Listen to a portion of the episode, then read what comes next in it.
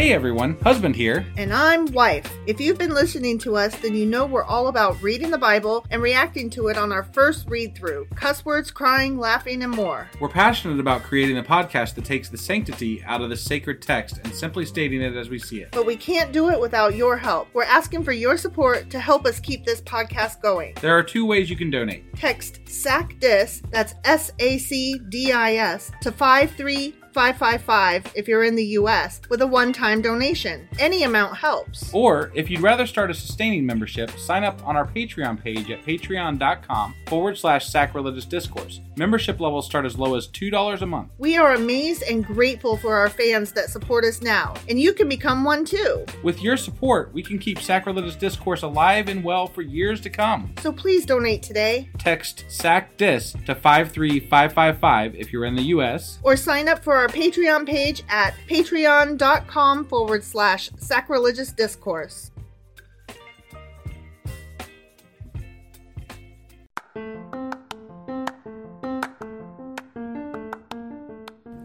Welcome to Sacrilegious Discourse, I'm husband. and I'm wife. Together, we're reading the Bible for the very first time.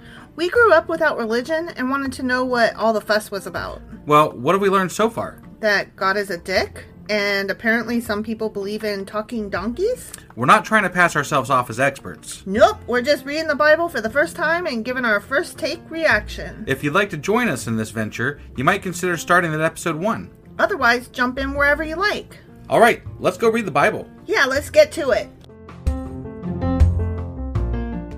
Husband, Wife! Do you know where the hell we are and do you remember what the hell happened? Well, we just finished reading Isaiah chapter 34, Sure as fuck and did. in there, there was a lot of birds and Edom getting trashed and turned into a hellscape and and birds. There was birds. There was a lot of birds. There was owls. There was so many there was- owls.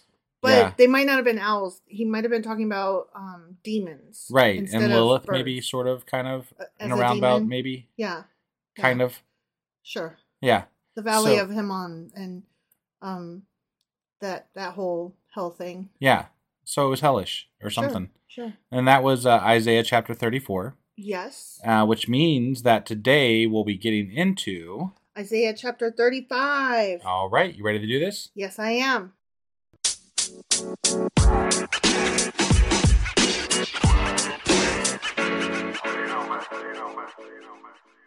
Okay, so we are hopping into Isaiah chapter 35. Okay. Whereas the previous chapter was a bunch of um, hellscape, Yeah. this one's about blessings. Oh, You know, blessings. yeah, back and forth, back Yeah. and forth. We're going to murder everybody, and now we're going to bless the rest of you that are still alive. Because he's, you know, He's, he's, you know, bipolar. likes to help people out and stuff, I Yeah, guess, right? yeah. After he kills them all. Sure. Sure. Okay. The desert and the parched land will be glad. Oh, okay. It's gonna get happy. Yeah, Come on, get happy. I thought, but didn't they say in the last chapter, didn't they say it was to be forever? hmm Like that was forever. Yeah. So this isn't forever. Well, hush your mouth. Okay. The wilderness will rejoice and blossom. Like the crocus, it will burst into bloom. What's a crocus? It's a type of flower, and um, we've actually run into this before. The translation that we use, um, I think it was in Psalms, maybe, or Proverbs. Okay. or Song of Songs, Yeah. one of those three.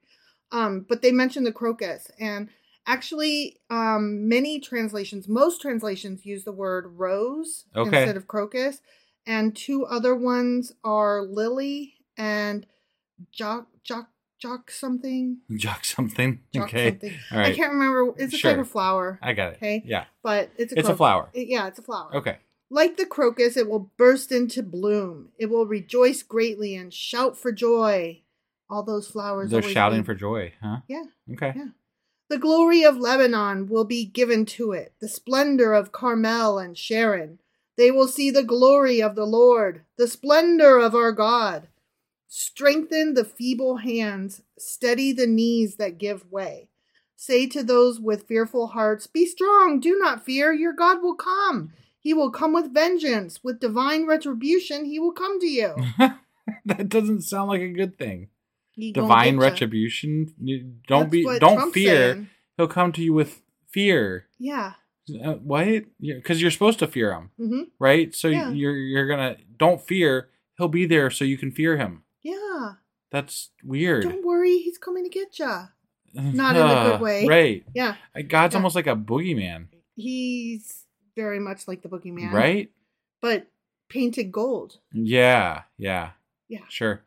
Then will the eyes of the blind be opened and the ears of the deaf unstopped. Unstopped. Yeah, Jesus. You know how your ears be all They just, stopped they're just up? stopped up. It's all that wax Mhm. built up, you know? Yeah, yeah.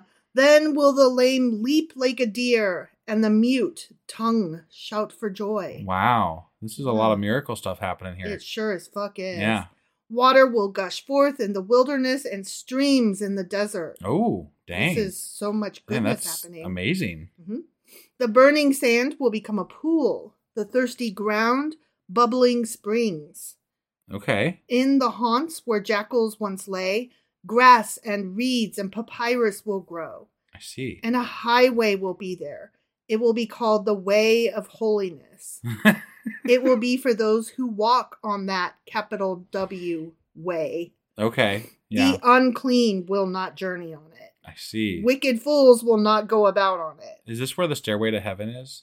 Yes. Okay. Yes. Right. And also take the high road. Yeah. Right. Yeah, Yeah. This is the high road. okay. Okay. Mhm. This is very um New Testament. Sure. Jesus words. Right. Okay. Right. No lion will be there, nor any ravenous beast. They No. will not be found there. I see. But only the redeemed will walk there, and those the Lord has rescued will return.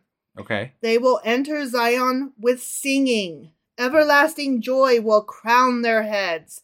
Gladness and joy will overtake them, and sorrow and sighing will flee away. The end. Wow. Yeah. That's a lot of that's a lot of good stuff happening to people that made it through all that um you know, total destruction. the lands being torn apart with blood everywhere. Yeah. Yeah. And the Dancing in animal fat, the tar pit that is Edom. Yeah. You know, like I Mhm. mean, they God really fucked people over in the chapter prior to this, at least as far as a prophecy is concerned. Right? The, And now the we're fires like, of Gehenna. yeah. Yeah. And now we're just like, I guess it's all forgiven and everything's gonna be good again. Yay! Woohoo! That's God Love for me you. a retribution party. I I think that this guy just like I I think that this is straight up Isaiah. I think Isaiah is like he's like I am going to tell you all the bad shit that's gonna happen, and then I'm gonna tell you that if you're good, this is how. Like this feels like a sales pitch. Yeah. It feels very um like the the media that we watch today actually like Mhm. insofar as like this is all the bad stuff that's happening because of this and if you don't do this then we're gonna be horrible and everything's gonna be suck If you don't vote for the Republicans, then our southern border is going to open wide up. And even though they haven't for the last 50 years, they're all of a sudden going to come get you. Every single bad guy across the the whole entire planet is going to come up from that southern border with all their drugs and guns, and they're going to be killing us on the streets. Right, and only Trump can save us. Only Trump or whatever Republican they put forth, but by God, do not put a Democrat in there. It will happen someday, somehow. Right. We yeah. not really, but, But it- whatever. But doesn't it? It sounds very Yeah. familiar. It sounds like Yes. the same Hellfire. shit that we're dealing with today. It's just in a Mhm. biblical. This is biblical. You know, like it's, but it's the same rhetoric. It's the same words. It's just in a different context. Yes, So, all right. Well, that was a short chapter today. it sure as fuck was. So I guess you know we all get a break and we get to go home early today and Mhm. you know Well, listen to that's listen to another podcast or something maybe. I don't know. That's nice because we're recording this on my birthday. we are. Happy birthday, wife. Thanks, husband. Yeah. Um, if you'd like to send wife a birthday well wish, um, do so on our various social medias. Or, you know, we do have a, um, an email address. It's sacrilegiousdiscourse at gmail.com. Oh yeah, that So, thing. yeah, send, send wife some uh, happy birthdays. Yes, dude. Or at least, I guess when you get this, it'll be like a belated happy birthday. but I'm gonna tell you, um, I am not soliciting dick pics. No. do not send me those. I will see them first and I will I will come back at you. Do not send those. Like, I'm not trying to kink shame. Whoever likes dick pics, that's great for them. I am not one of those people. Right. That is right. not what I want for my birthday, friends. No. Nope. No. All right.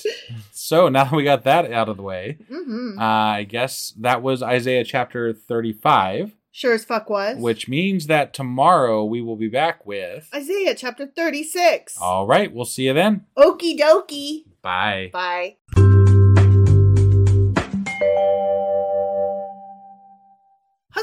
Wife. Do you know where we are and how we got here and what we're doing today? Well, we just finished reading Isaiah 35. And before I get into what we read in that one, I do have to apologize real quick because I did bad editing yesterday. Bad, bad editor, Yeah. bad. Yeah, so um, for anybody who hopped on to our regular podcast episodes to try to listen to this, you heard a mess of the ending and the beginning all in one. And I have since fixed that. Um, there may be some podcast apps out there that don't fix it for a couple of days. Mm. But if you go to our website, it is fixed on there and it should be fixed on the rest of the podcast apps here shortly. So I apologize for that for anybody who missed yesterday's due to that. And sorry. Sorry, sorry, Um, sorry. That being said, yesterday in our podcast, which was Isaiah 35, Mhm. um, it was very, very short. It was very short. And it seemed like it was all just like, yay, we're saving the, the Israelites and, and stuff and good things mostly. Gladness and joy will overtake them. yeah, yeah. It's there wasn't really a lot to comment on. Like, okay, they're happy now again. No lions will of. get them on the golden Right. highway, stairway to heaven. yeah, all kinds of good shit. It was the high road. happy, happy, joy, joy. Right. Yeah. Um. So that was Isaiah chapter thirty-five, Correct. which means that today we're going to be reading. Isaiah chapter 36. All right, let's do this. Okie dokie.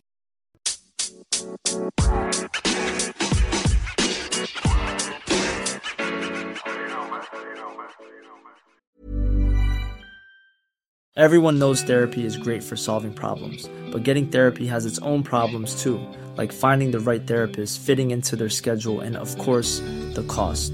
Well, BetterHelp can solve those problems. It's totally online and built around your schedule. It's surprisingly affordable too. Connect with a credentialed therapist by phone, video, or online chat, all from the comfort of your home. Visit betterhelp.com to learn more and save 10% on your first month. That's BetterHelp, H E L P. Since 2013, Bombas has donated over 100 million socks, underwear, and t shirts to those facing homelessness. If we counted those on air, this ad would last over 1,157 days. But if we counted the time it takes to make a donation possible, it would take just a few clicks. Because every time you make a purchase, Bombas donates an item to someone who needs it. Go to bombas.com slash ACAST and use code ACAST for 20% off your first purchase. That's bombas.com slash ACAST, code ACAST. This Mother's Day, celebrate the extraordinary women in your life with a heartfelt gift from Blue Nile. Whether it's for your mom, a mother figure, or yourself as a mom, find that perfect piece to express your love and appreciation. Explore Blue Nile's exquisite pearls and mesmerizing gemstones that she's sure to love. Enjoy fast shipping options like guaranteed free shipping and returns. Make this Mother's Day unforgettable with a piece from Blue Nile. Right now, get up to 50% off at BlueNile.com. That's BlueNile.com. All right, so we are hopping into Isaiah chapter 36. Okay. And based on my notes, I should let you know that we've already covered this material Oh, and it's going to sound, I think, very um, repetitive. not repetitive, but I think you'll remember it. It'll be a good refresher. Okay. Um, this happened during a battle um, that we read about in Second Kings. You expect me to remember all the way back to Second Well, Kings? That gets into the next thing I wanted to say. I'm very, very annoyed at how this book was put together. I feel like, I mean, okay, I know I sound silly, but honestly, I feel like all of the the writings, quote unquote, like Yeah. Psalms and Proverbs and even the book of Job, really, they were put in the wrong place. They separated um all the the chronicle history stuff Yeah. and then we've got all the prophets after the writings. Right. Right. But the thing is is that what the prophets are talking about and what's happening in the stories of the prophets takes place during those histories. Right. Yeah. So they tell it from like- each individual author's point of view, Right. and it's it's like it causes the person if you're reading the Bible straight through. it's it, like, oh, it's been two years since you uh read about this history, but remember that time? right. Right. And I'm like, no, I fucking don't. yeah. No. It would. It would be. I wonder. I'm sure there's got to be somebody out there that timelines the Yeah, oh, writings yeah. of the Bible. Oh yeah. Well, I need to see it. I know that there is such a thing, but I'm gonna try to find one because I'm I'm just like really out of sorts over this. Yeah. And I'm the kind of person that even when like when I'm reading Shakespeare, for example, if there's like more than I don't know, say four characters, I gotta take notes. Honestly, like if you go through, I have like a compendium, uh, a giant like every Shakespeare play Yeah. ever kind of book, Right. and if you flip through that book, um, index cards will fall out of the book because I had to write who was with who, what family was on this side, who was friends with. Like even as something as simple as Romeo and Juliet, I couldn't remember who was with the Capulets and who was with the Montagues Sure. you know so to ask me to remember all of this I- i'm i'm just i'm really like offended over it Yeah, especially doing it out of order. Like Yes. it's very hard to follow sometimes. yes this book is so out like i feel like they made it as difficult for beginners as possible and it's offensive I don't think that it was ever really I mean, I don't think the intended audience was ever the layman. You know, like not at least initially. At least initially. Like it was meant for the religious scholars and people who um put the time in to study it to learn better Right. because i understand that and i know it's just a collection it's not something that you're supposed to read straight through but the thing is is i've always been told read the bible sure. Yeah. So here I am reading the Bible, and I've never once heard anybody tell me, um, oh, but take notes as you go. And there's shit that's like not just out of order, but like really inconveniently placed that you might want to skip uh, to the end. well, you and I have talked about this a lot. I think that when we finish, quote unquote, finish the Bible, Mm-hmm. I think there's going to be a lot of going back to to cover different things, Mhm. and I think some of that could involve timelining some of this stuff. Yeah. you know, like because it was so out of place, it was so out of order that you know a lot of the messages get muddled in this back and forth between oh this person said this about this here, but then this about that same thing here, and the same thing you know like right. just it's on and on through the Bible. Like you can't keep like why are we going back to that one thing you know hundreds of years ago here? Well, I was starting to lose track of all of the kings and leaders before we got here. sure like remember when we we started getting into the age of the kings and i was like oh no i'm done like i can't i can't remember all of this right. I I don't know that you know to to me also I'm not sure that the the message of the exact names of the kings and the the timelines should be I, I don't know that that should be the important part. The message is what like the messages that God is giving these people, right? In, the Bible, right? In canon.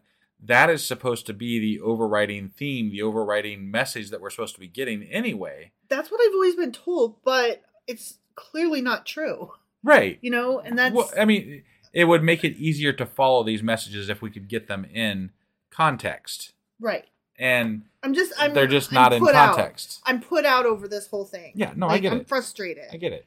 like as I was reading my notes, I was like, I remember when the okay, I'm I'm gonna stop and I'm just gonna get reading, okay? Okay. So in the 14th year of King Hezekiah's reign, Yeah. remember that guy? I mean, yeah, Sennacherib, king of Assyria. Remember Sennacherib? not exactly. No. Okay, well, hopefully you will because he was a big deal. Like we were dealing with him for a bit. Like Okay. they had a battle. Got it. Um, Sennacherib, king of Assyria, attacked all the fortified cities of Judah and captured them. Oh. Then the king of Assyria sent his field commander with a large army from Lachish to King Hezekiah at Jerusalem. So this this part is we've read this before. Sure. Okay. Yeah.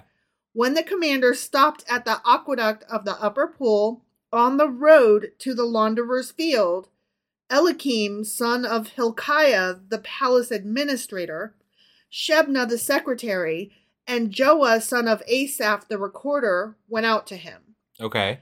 The field commander said to them, Tell Hezekiah, this is what the great king, the king of Assyria, says.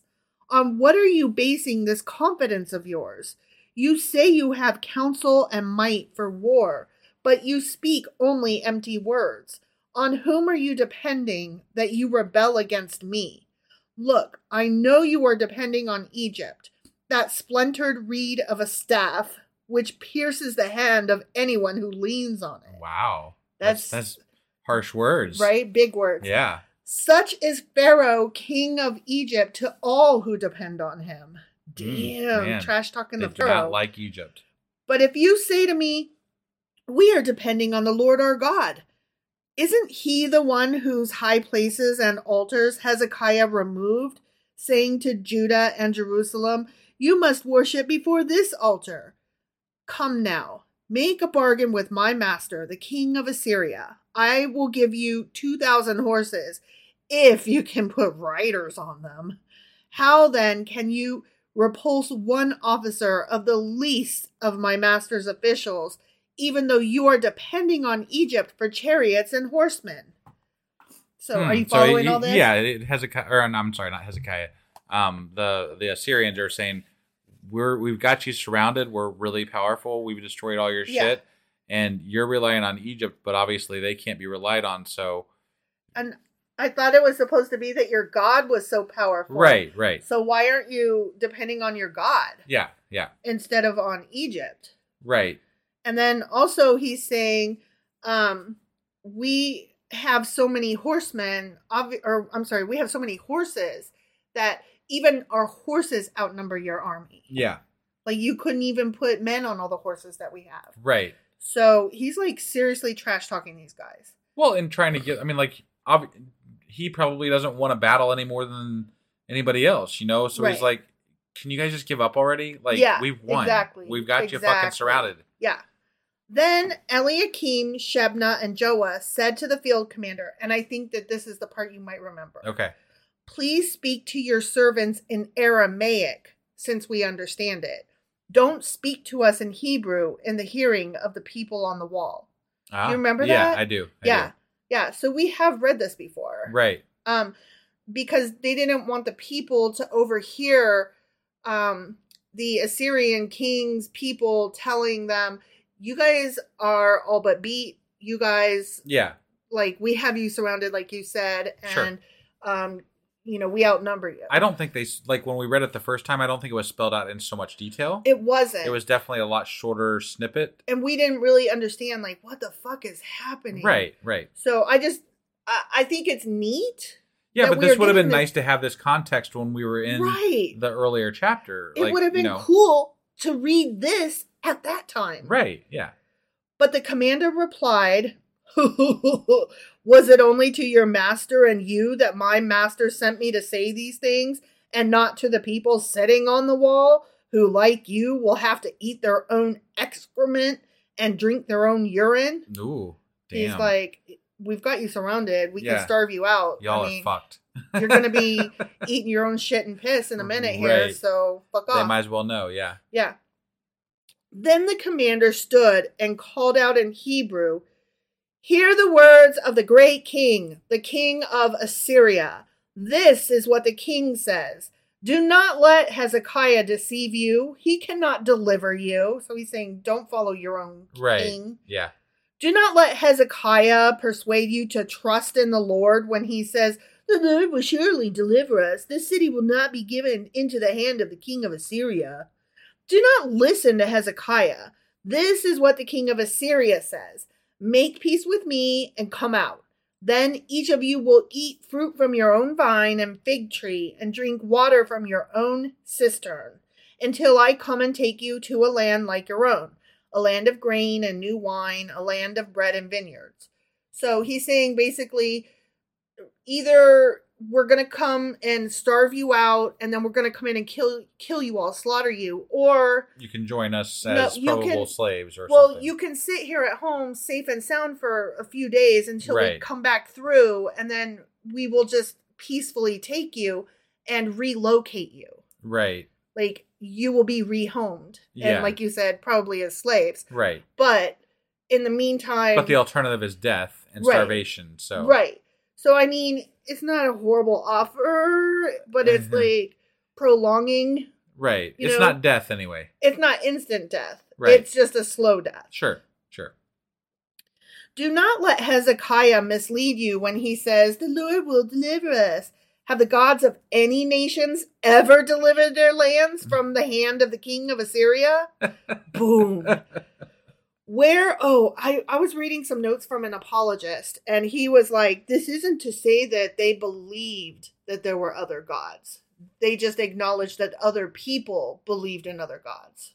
Uh, okay. And I'm like, uh, so, but okay, yeah, right, whatever. right. I'm just like, uh, we could get into this, but Right. this isn't the only place in the Bible. I honestly don't. it- The way the Bible reads to me, it doesn't feel like people took God as seriously as they do today. Even yeah, you I know, agree. like they were they were more just this this entity that they. It, it was like a crapshoot. You know, like Sometimes- I want this God to win today, so we're Right. gonna we're gonna you know bow to this God. like sometimes we're like super spiritual and we're like oh look at our great crops and we should like thank that god or oh our crops are shitty we should pray to this god. Right. but like any other time when it's just like middle ground they probably weren't even thinking of the gods. It's- it feels that way. Right. Because they had other idols and stuff most of the time anyway. yeah exactly. Where are the gods of hamath and arpad? Where are the gods of sepharvaim? Have they rescued samaria from my hand? I'm gonna guess no. I'm, I'm gonna go with no. Yeah, because I've never heard. I don't know those the answer, but yeah, that doesn't sound like right. Yeah. Who of all the gods of these countries have been able to save their lands from me? How then can the Lord deliver Jerusalem from my hand? But the people remained silent and said nothing in reply because the king had commanded, "Do not answer him." Like, Do Okay. you remember all of that? Yeah, yeah. And we were like, "I call bullshit." They would have said something. right, right. Then Eliakim, son of Hilkiah, the palace administrator, Shebna the secretary, and Jonah, son of Asaph, the recorder, went to Hezekiah with their clothes torn and told him what the field commander had said. The Okay. end. Oh, that was that was it. That was it for that chapter. Oh wow. Yeah. So that was just like a very much It was that much more detailed version of what we read before. It's that conversation expanded upon. yeah. Yeah. I mean, there's there's really nothing special about this chapter because it's all basically stuff we've already read. Yeah. And yeah, here's this battle happening and and I can even imagine that you know, we're no, not even imagine. I know this because we already fucking read it, but like God's going to win, you know? Like that's Right. that's and and of course, we're reading the Bible, so we always know even if we don't know, God's going to win. Yeah. You know, if he wants us to lose, we'll lose, but we'll only lose temporarily, and then Mhm. we'll win somewhere down the line. Maybe. Either way, It doesn't matter. we're winning. We're you know, with God, essentially. So it's fine. It's fine. This is fine. It's Right. all fine. I mean, it's like any story that you would you, you expect to win. You're gonna win. It's so it's a Hallmark movie, but with slavery, rape, and lots and lots of blood and murder. yeah, yeah. No, it, it You It is know, what it is. you know the ending. You just don't know how it's going to get there. right. And they might pick out a Christmas tree on the way. All right. Well, anyway, that was a repeat of something we already knew From Second Kings. from Second Kings, Mhm. and uh, so that was Hezekiah chapter. No, that was Isaiah. Oh my God! Wow, I just threw that out there. Yeah, Isaiah Uh-huh. chapter thirty-six, Yes. which means fuck that was. tomorrow we will be back with. Isaiah chapter 37. All right, we'll see you then. Yep, bye.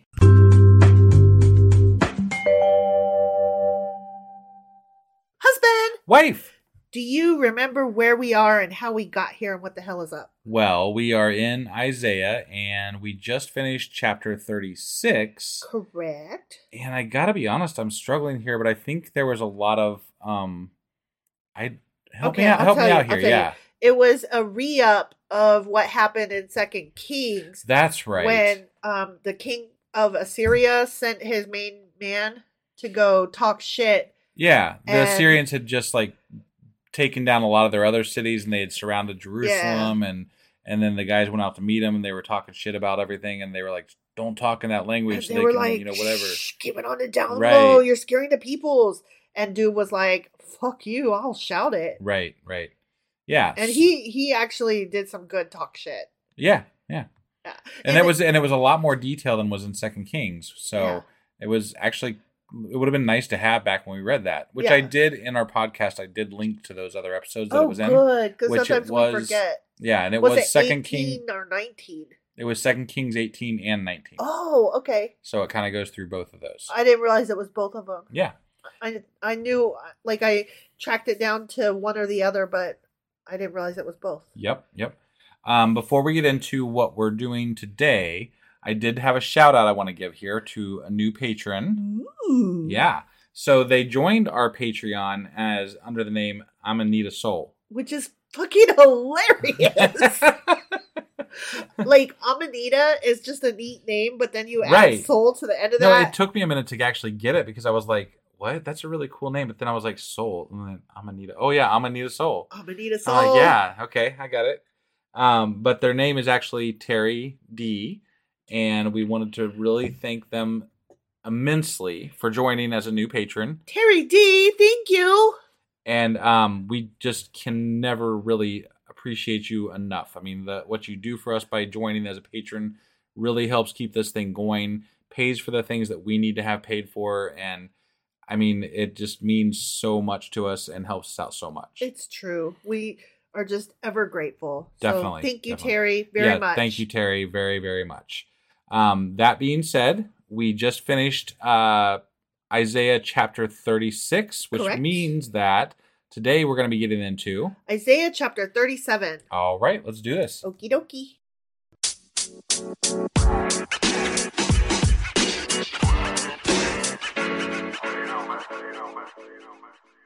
Okay, we are hopping into chapter 37 of Isaiah. Okay, Ready? I'm ready. When King Hezekiah heard this, you Okay, know, yeah. When they when they were bitching and they Yeah. came back like, this is what they were saying, man. and yeah, because they were like, that guy, he cussed God and then he cussed our people. Right, And they have us surrounded. Yeah. And they want us to just give up right. and go with them quietly. Yeah, the and he says you're full of shit, basically. Right. So when he- King Hezekiah heard this from his dudes, he tore his clothes and put on sackcloth and went into the temple of the Lord. Mm, So he was distraught. And that's kind of cool. The first thing he did was like, I'm going to go to God. right.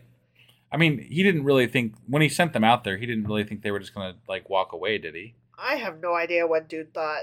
Because I mean, they surrounded the fucking city. Right, right. I, I don't think that that usually means they're just gonna walk away. Well, I think that they had brought like money or something like that, like to Oh, say, like please don't kill us or something. Okay. Like I seem to recall that was kind of a thing, or they were going to negotiate something, Got it. and um, Or they were trying to like say like our God says you're gonna get screwed, so you Yeah. need to you need to get bent and go away. yeah, either that or take our money. Right. Yeah. One of the two. Right. Okay, so the king, King Hez- Hezekiah. Oh, you know what? I have a thing to say about he went into the temple of the Lord. Like, there was some controversy when I was reading that because he's not supposed to go into the actual temple. Oh. Like, based back early on when they were like building all of these things. Like, you're not supposed to physically enter the house of the Lord unless you're like a Levite or a Oh, Um, right. Yeah. priest. Okay. And so they apologists were like, "Ugh, it wasn't the actual temple. It was like the waiting lobby or you know the the outer part of it. And I'm like, okay, Whatever. it doesn't say that, but okay. Right. Like it's such a silly point to argue that I don't. I don't know why anybody would be like, they're not supposed to go in there. And then I don't know why anybody else would be like, this is not what it meant. Well, if you're if you're talking about exactness of phrases and stuff, True, then I mean, I guess it matters. But uh, to me, that doesn't really. I don't give a shit. I don't Whatever. either. Like, uh, let me be in charge of what's important and what's not. Yeah. Yeah. Yeah. Okay. He sent Eliakim, the palace administrator, Shebna, the secretary, and the leading priests, all wearing sackcloth, to the prophet Isaiah, son of Amoz. So first he went to the temple and he prayed, and then he went to the man speaking for God. Well, he sent his He people. sent his dudes. Yeah. They told him, This is what Hezekiah says. Okay, so the dudes are speaking For for, Hezekiah. Hezekiah. there's, there's a lot of people I speaking for other know. people. It's true. It's true. This day is a day of distress and rebuke and disgrace, as when children come to the moment of birth and there is no strength to deliver them. Oh. Yeah, well that that actually Right. happened to me. Yeah. my my child got stuck. Yeah. They didn't want to come out. Right. It may be that the Lord your God will hear the words of the field commander, whom his master, the king of Assyria, has sent to ridicule the living God, and that he will rebuke him for the words the Lord your God has heard. Therefore, pray for the remnant that still survives. So, King Hezekiah is like saying, I mean, hopefully God overheard that whole conversation yeah. and we'll give him the smackdown, but we can't do anything about that either way. So we're just gonna pray for the Whatever few that- survivors, Sure. Okay. which that makes sense. Okay. I mean, But No. wait, this is this is the is this what Isaiah is saying, or is this what the no, people this are going is to Isaiah the saying? guys are speaking for Hezekiah. They're Oh, like, okay, okay. they're like, hey Isaiah, Hezekiah wanted us to tell you that those guys were assholes, and um, King Hezekiah is like hoping that God overheard that, but either way, he's like, we need to pray, and you know, you're the man of God, Isaiah. So can you Help us out here. We we need you to pray, Right, to right. God for the Put like people. a uh, really important you know note right, on this or something. right, like urgent. Yeah. You know, when King Hezekiah's officials came to Isaiah, Isaiah said to them, Tell your master, this is what the Lord says. So, yeah, we're playing. it's like a game of telephone. What about if the Lord and Hezekiah talk to each other? You, know, Right? that seems like it'd be a lot more efficient. like, cut the middleman. Right. Why? Why? Yeah. Just why? Isaiah said to them, Tell your master, this is what the Lord says. Do not be afraid of what you have heard.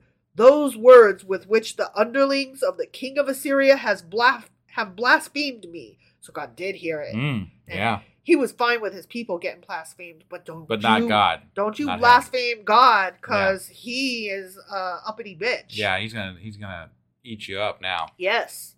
Listen, he says.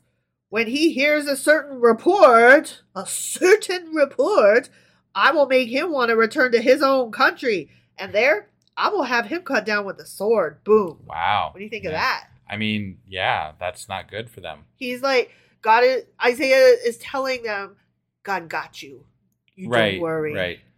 Yeah. Which I don't know how I feel about that. I yeah. I mean, it, this doesn't sound. I don't know. It, it feels like they've already lost here. Yeah. So I, I have a hard time believing that this is like any type of a historical account. Right. If these people really did take over like this whole area and then had Jerusalem surrounded the way they're talking about, Uh-huh.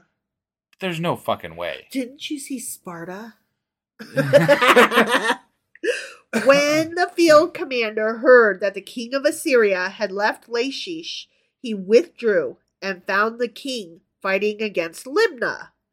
Now Sennacherib received a report that Ter- Tirhakah, the king of Cush, was marching out to fight against him.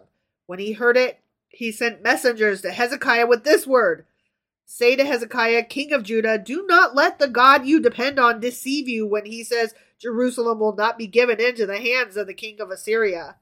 So Okay. he's like, these guys are coming to get me, but still, like, don't don't you be thinking that your God's on your side. He's on my side. Okay. All right.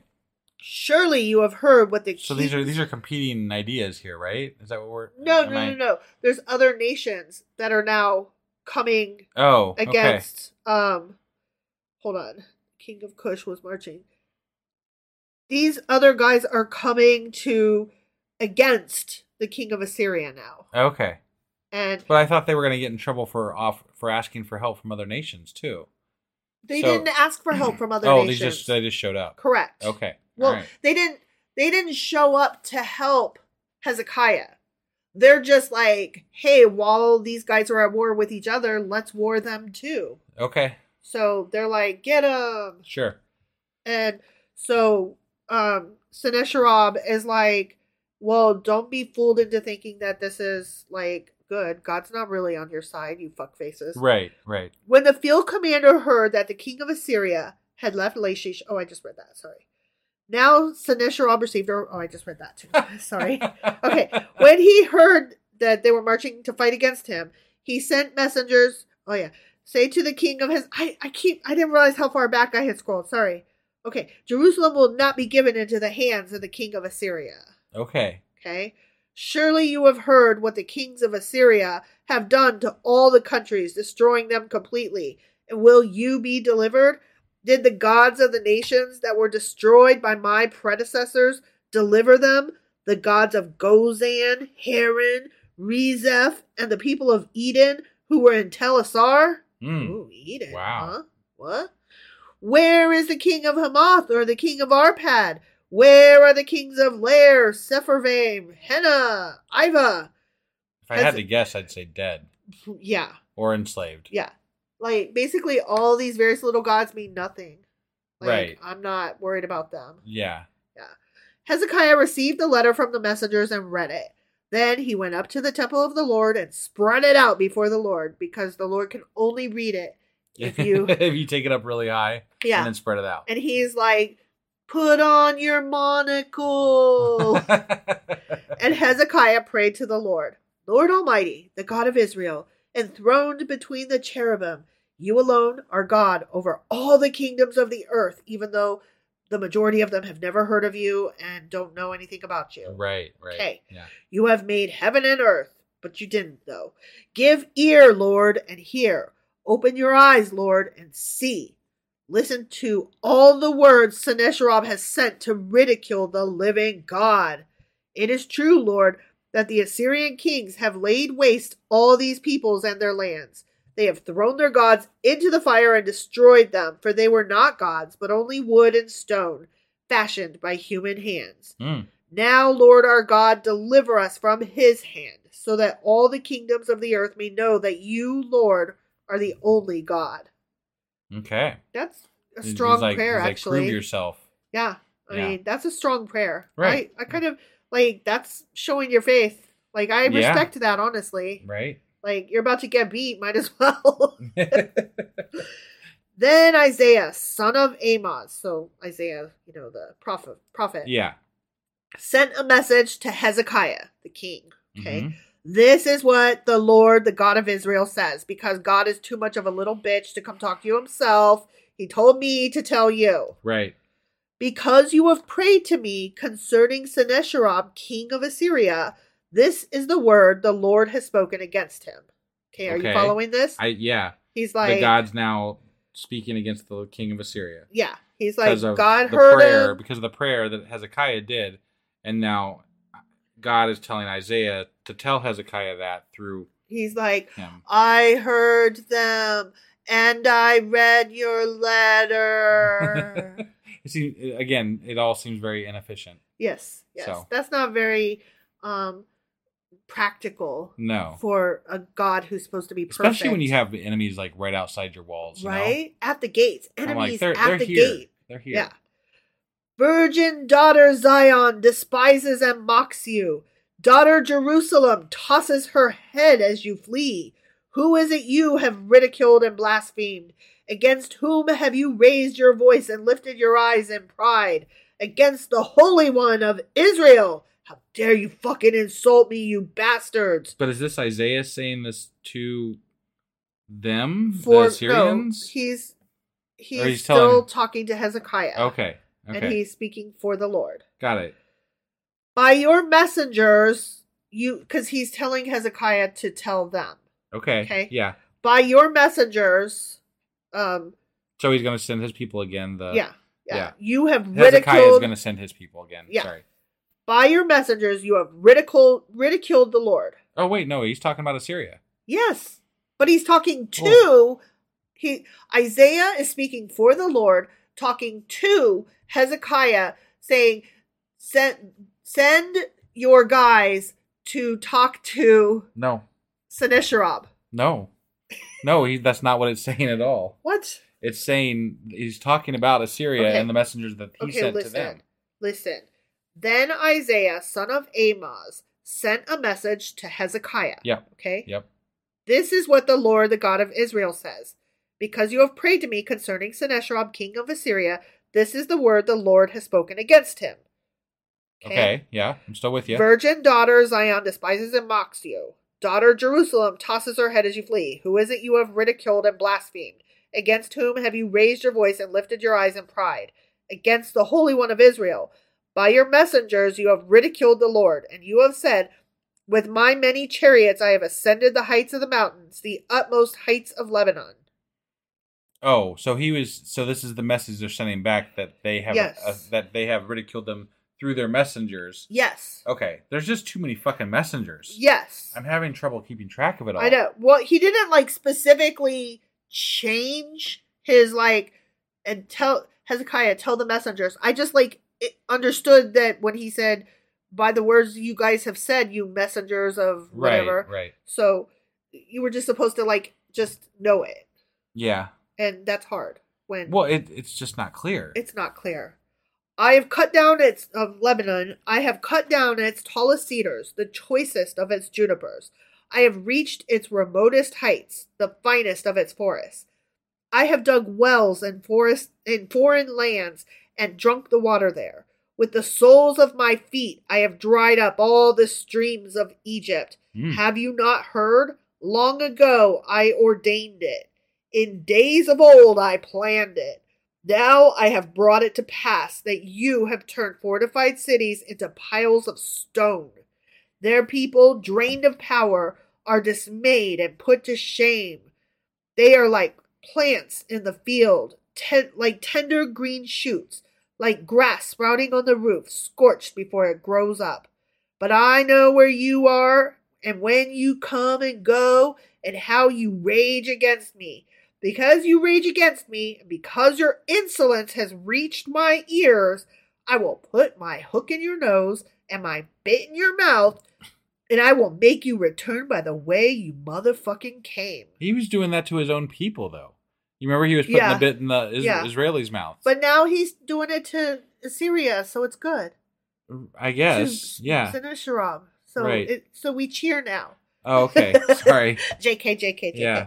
This will be the sign. Oh, he's talking back to Hezekiah now. Okay. Okay. Yeah. Isaiah, speaking for God, is now talking to, directing the message to Hezekiah. Okay. Okay. This will be the sign for you, Hezekiah. Okay. This year you will eat what grows by itself, and the second year what springs from that. But in the third year, sow and reap, plant vineyards, and eat their fruit. Once more, a remnant of the kingdom of Judah will take root below and bear fruit above. For out of Jerusalem will come a remnant, and out of Mount Zion a band of survivors. So he's basically saying, yes, you all got destroyed except for this little group of you This here remnant. in Jerusalem. Yeah, And and you're all gonna grow back out of here and become something again. yeah, Okay. yeah. All right. Again. Right. Again and again and again and Yeah. again. Right. The zeal of the Lord Almighty will accomplish this. Therefore, this is what the Lord says concerning the king of Assyria He will not enter this city or shoot an arrow here. He will not come before it with shield or build a siege ramp against it. By the way that he came, he will return. He will not enter this city, declares the Lord. I will defend this city and save it for my sake and for the sake of David, my servant. Because remember, he had said, Yeah. descendants of David will sit on the throne forever. Right. Right. Then the angel of the Lord, oh, it wasn't the Lord anymore, it's the angel Okay. of the Lord. All right. The angel of the Lord went out and put to death a 185,000 in the Assyrian camp. Wow. That's Remember that? Yeah. I do remember that. But I thought last But that's not was, turning them back the way they came. That's just killing them all. and I thought it was 165, but now it's I 185. They never But get I'm- math right in the book. And the. I'm bad with numbers, so it, Yeah. that could be on me. Sure. When the, huh? But that's just like, but Boom, dead. Yeah. What? and and we talked we talked about this at the time when we read it the first time, and it was, it was just baff. Like, what the it fuck came, happened? It came out of the blue, like, oh, you just killed a population. well, like there, there's not a lot of other times in the Bible where God specifically, specifically wipes out kills an entire, groups of people. like with the snap of a finger. right, right. Like, no, it's usually done by some army that he's, you know, A tool. yeah, a tool. Yeah. So this is one of the few times where an angel of the Lord or the Lord, whatever, Right. chooses to just vanquish an army. Right. It's really interesting, Yeah. and and it, you would think that that would, I that would resonate. I think still today. You know, Right, like o- that- outside of the Bible, If that actually happened. right? Yeah. yeah. No. That'd I- be like some like what the fuck type stuff going on. Like, like, what happened? 165,000 fucking people just Right. killed over dead. What? Yeah, that would be odd. right? when the people got up the next morning, there were all the dead bodies. Oh, that's stank. Man, that's not good. that is not. I don't want to be there for that. No. I'm no. not on that detail. Right? So Sennacherib, king of Assyria, broke camp and withdrew. He returned to Nineveh and stayed there. One day, while he was worshipping in the temple of his god Nisroch, his sons Adrammelek and Sharezer, Sher- Sharezer Yeah. Killed him with the sword, Son of a bitch. and they escaped to the land of Ararat. And Esarhaddon, his son, succeeded him as king. Hmm. The end. Okay. Yeah. He had a rough time there. Yep. Huh. Well, I mean, and and I'm that one. I'm just not going to attribute to God at all because No. if you he lost a battle, obviously, right? Mhm. That this is what's actually being discussed here. He lost a battle, Right. and obviously that culture was very much about showing strength, right? yes. So when he lost a battle, and if he lost a battle, if this really happened at some level, like somebody beat him in, in war, Right. he was weak in the eyes of other people, so they killed him, and then they took power. Right. That's the way things worked, right? Exactly. But yeah, I just I, I I'd really like to know if this does match up in any way whatsoever to like any type of historical event. I don't think it does, but it would be like that would be something I'd be interested in looking into for the Q and A possibly. Q and A, baby. Right? Yeah, because it's just it's such a it's such a crazy event. Right. It's such a big amount of people that die at the hand of God. 165,000 people. I thought they said 185 in there. Oh yeah, whatever. Yeah. 65, large amount of people. yeah. Right. But yeah, I would just be curious. So, all right. Um, do you have anything else for us today? I do not have anything else for us today. awesome. Well, that was Isaiah chapter 37, It sure as fuck was. which means that we'll be back tomorrow with. Isaiah chapter 38. All right. We'll see you then. Bye.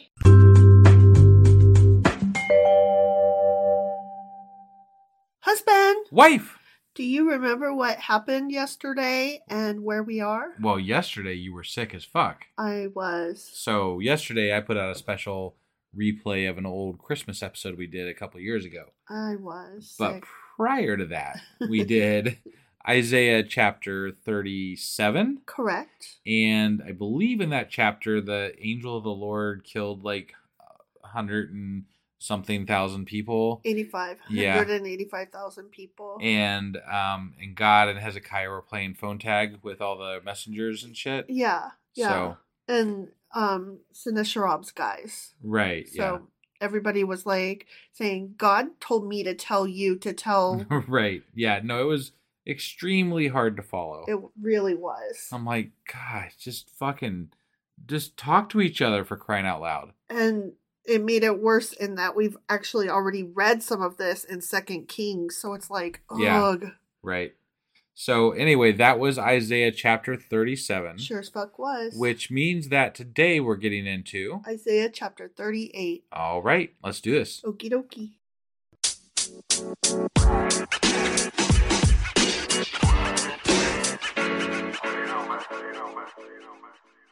All right, let's get into Isaiah chapter 38. Okay. And again, I don't typically do this, but I feel it necessary to read the header of this one Yeah. because um, not because it pertains to the Bible in any particular way, but because it, it's funny to me. Okay. It's Hezekiah's sickness, and I'm like, oh, I relate to that.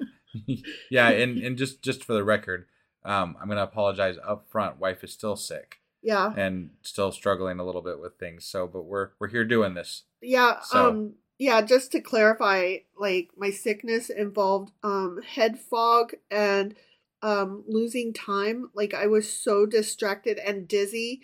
I would space out and then catch myself spacing out and look down at my phone and like 20 to 30 minutes had passed and I don't think I was kidnapped by aliens. I think that I just I'm having a really hard time focusing and right. yeah. So sorry about that. I'm I'm trying to get better, Yep. but if I'm off tonight, that's why. Yep. Yep. All right. In those days, Hezekiah became ill. I understand, my bro, Yeah. and was at the point of death. Let's hope I'm not there. I re- I remember this from the Mhm. the earlier chapters at probably Second King still. Yeah. Yeah, this is all Second Kings Yeah, stuff. right. Yeah. Do you remember what happened with him? I think that he makes some sort of deal and like gets better and something. I don't know. Good yeah. job. Good job. The prophet Isaiah, son of Amoz, went to him, Hezekiah, Yeah. and said, This is what the Lord says. Put your house in order because you're going to die. oh. You will not recover, motherfucker. Hezekiah turned his face to the wall and prayed to the Lord. Remember, Lord, how I have walked before you faithfully and with wholehearted devotion and have done what is good in your eyes? Wait, was it? It was God that told him this? Yeah. God told Isaiah to tell Hezekiah. That's right. I kind of, I vaguely remember that. Like, okay, all right. Sorry, I'm, I'm, I'm trying to recall exactly. Yeah. So okay. So Hezekiah sad, Yeah. and he wept bitterly.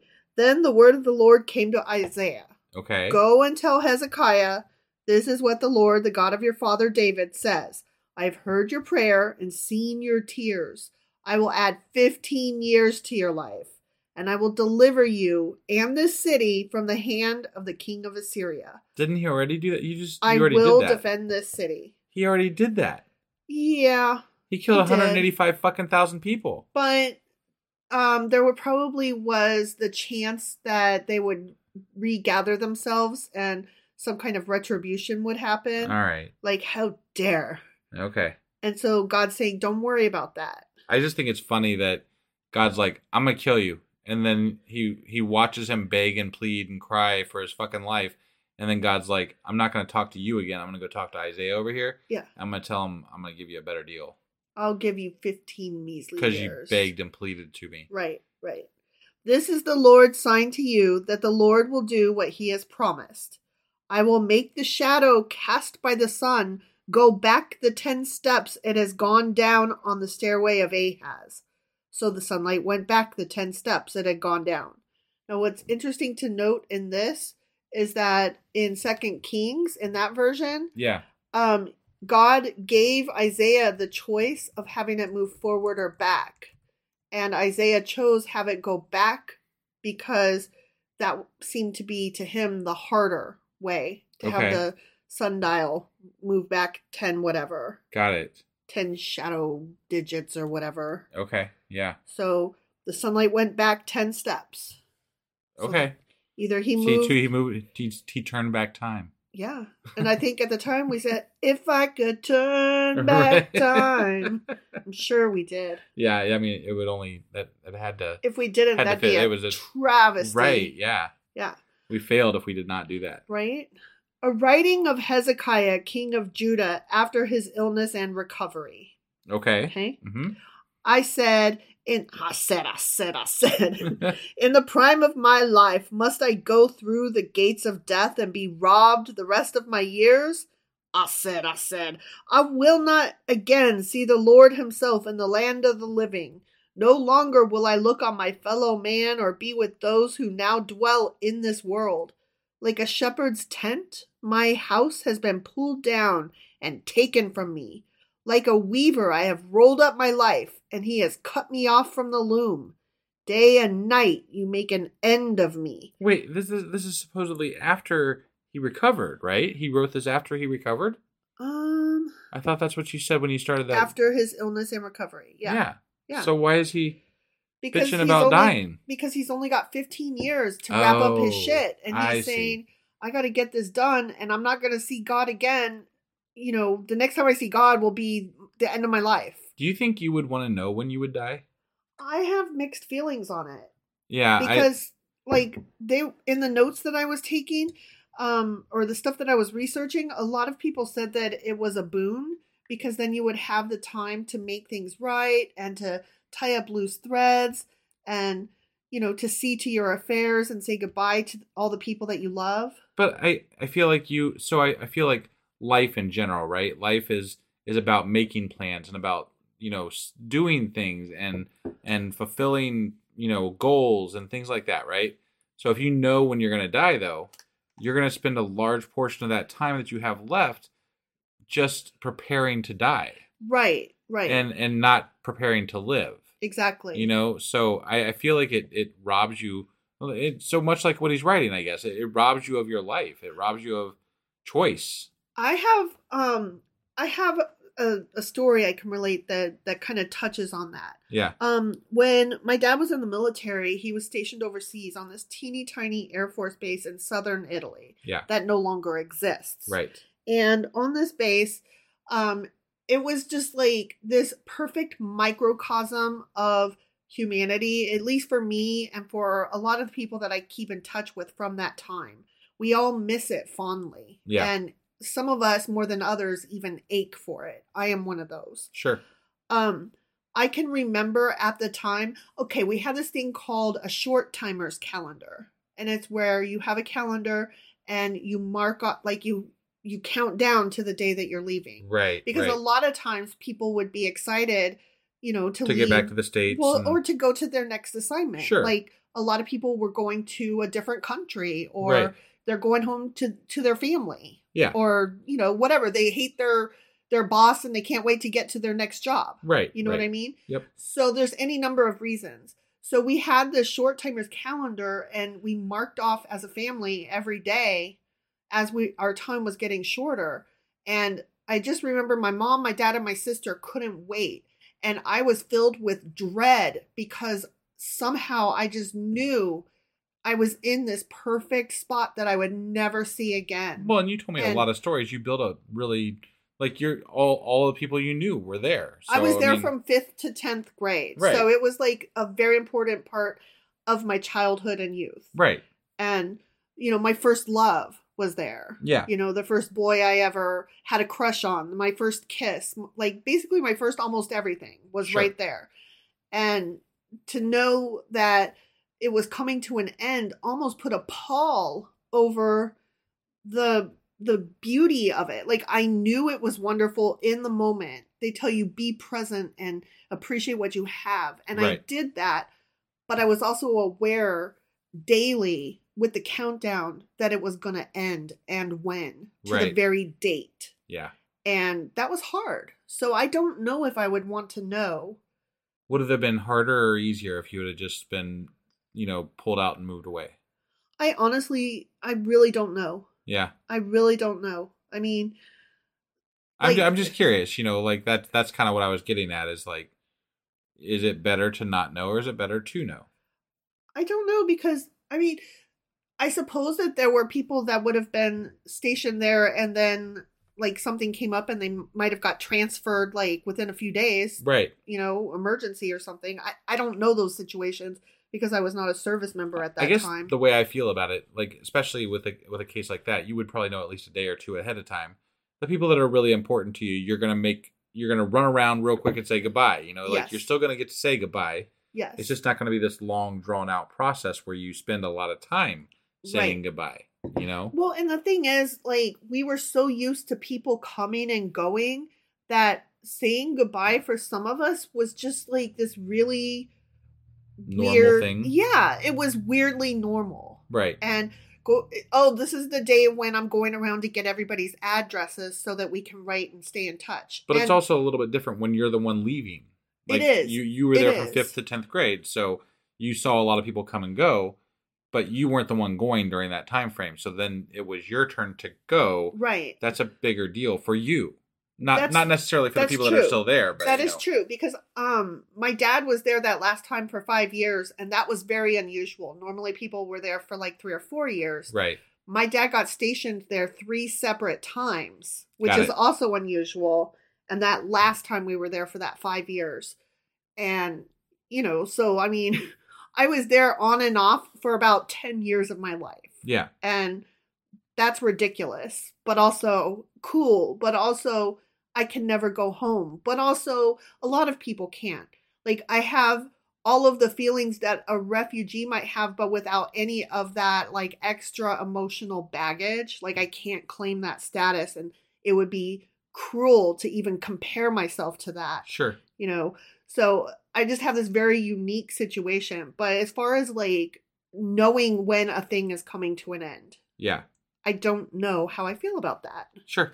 No, I, it did make it harder to appreciate I'd be curious moment. to hear some other people's points of view on that. I you know, really like, would too. Let, let us know what you you feel about that situation. yeah yeah Like, would you want to know? Would you not want to know? right right yeah And that, why? that And is why? a good question i don't think there's a right answer i think No, I, I Yeah, I think it's more of a philosophical, rhetorical question than a what is the answer question. I believe I have my answer. I don't. I don't think I would want to know.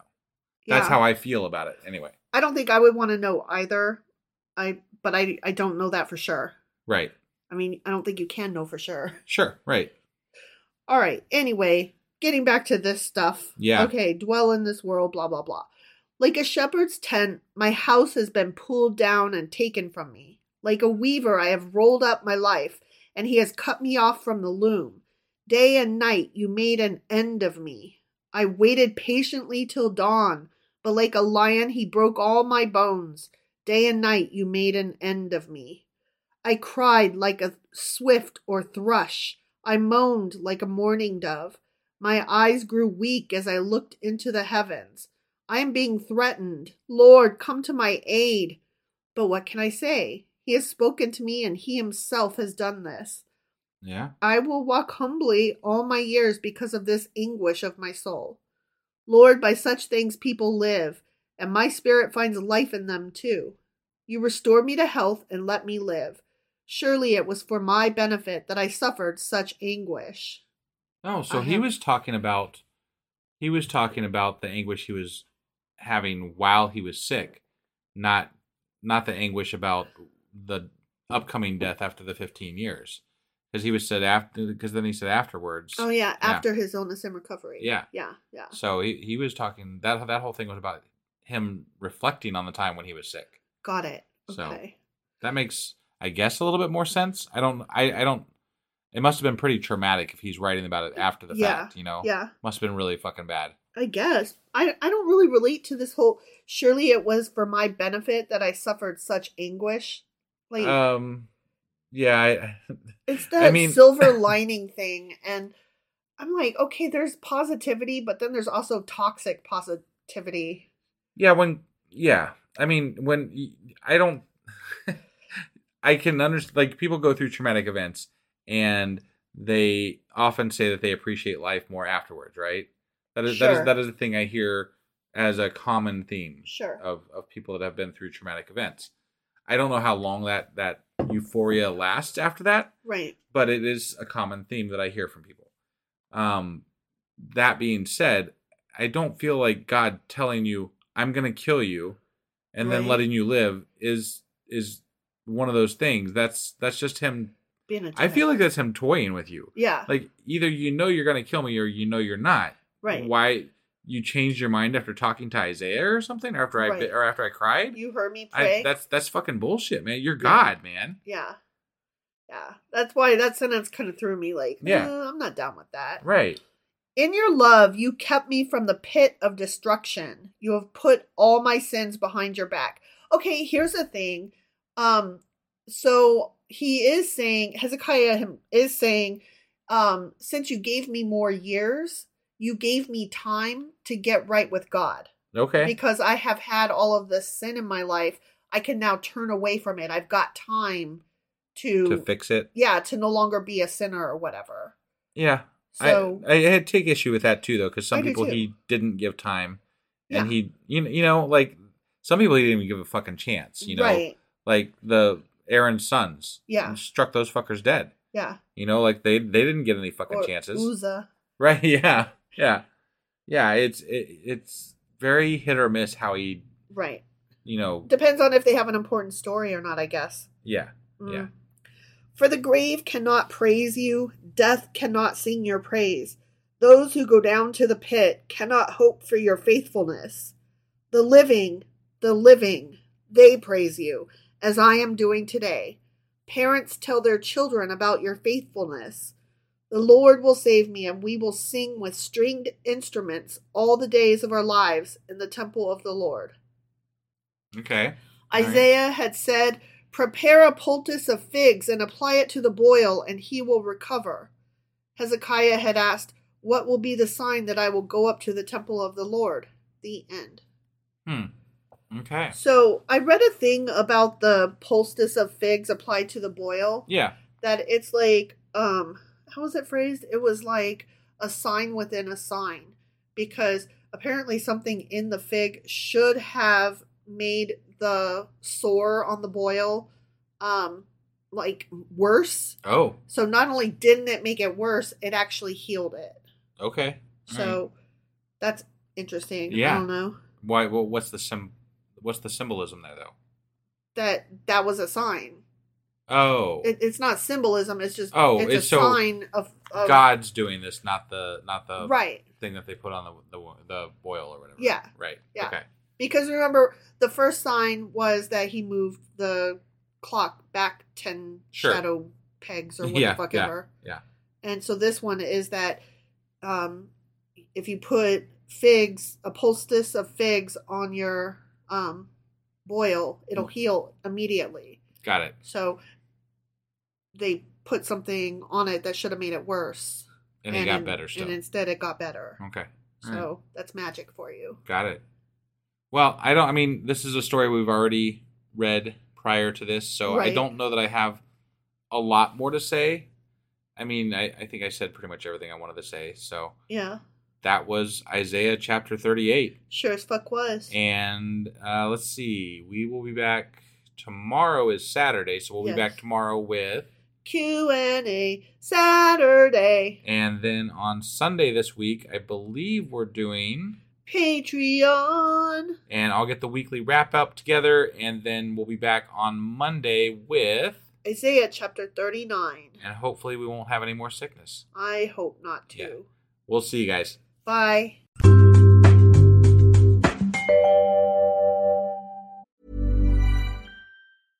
Hey, I'm Ryan Reynolds. At Mint Mobile, we like to do the opposite of what Big Wireless does. They charge you a lot, we charge you a little. So naturally, when they announced they'd be raising their prices due to inflation, we decided to deflate our prices due to not hating you.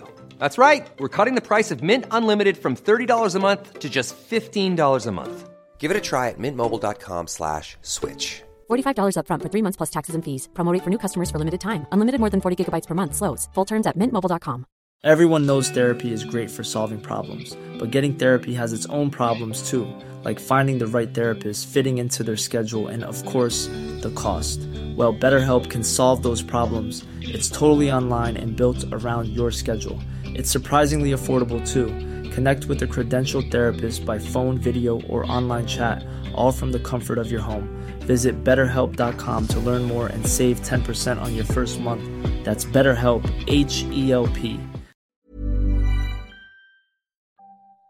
Husband, Wife, do you know what we are doing today? we are on a Saturday here, Mm-hmm. which normally means that we're going to be doing a Q and A Saturday. That's right. And what are we queuing and Aing today? Today we are covering the four chapters that we did this week instead of five. Why was that? Because I was sick. Why were you sick? I I guess I didn't pray hard enough or something. I don't know. You got better, so you must have done something right. I mean, better is like You're not as bad as you were. I'm not as bad as I was. Right. Yeah. Yeah. I don't know. I took a home COVID test and it came back negative, Right. and I just I protest that honestly. I feel like what I have is COVID. Right. But right. anyway, whatever. Yeah. Be that as it may, we are covering Isaiah chapters uh, 35 through 38. All right. You ready to do this? I am. Are you? I'm. I'm ready. Let's do it.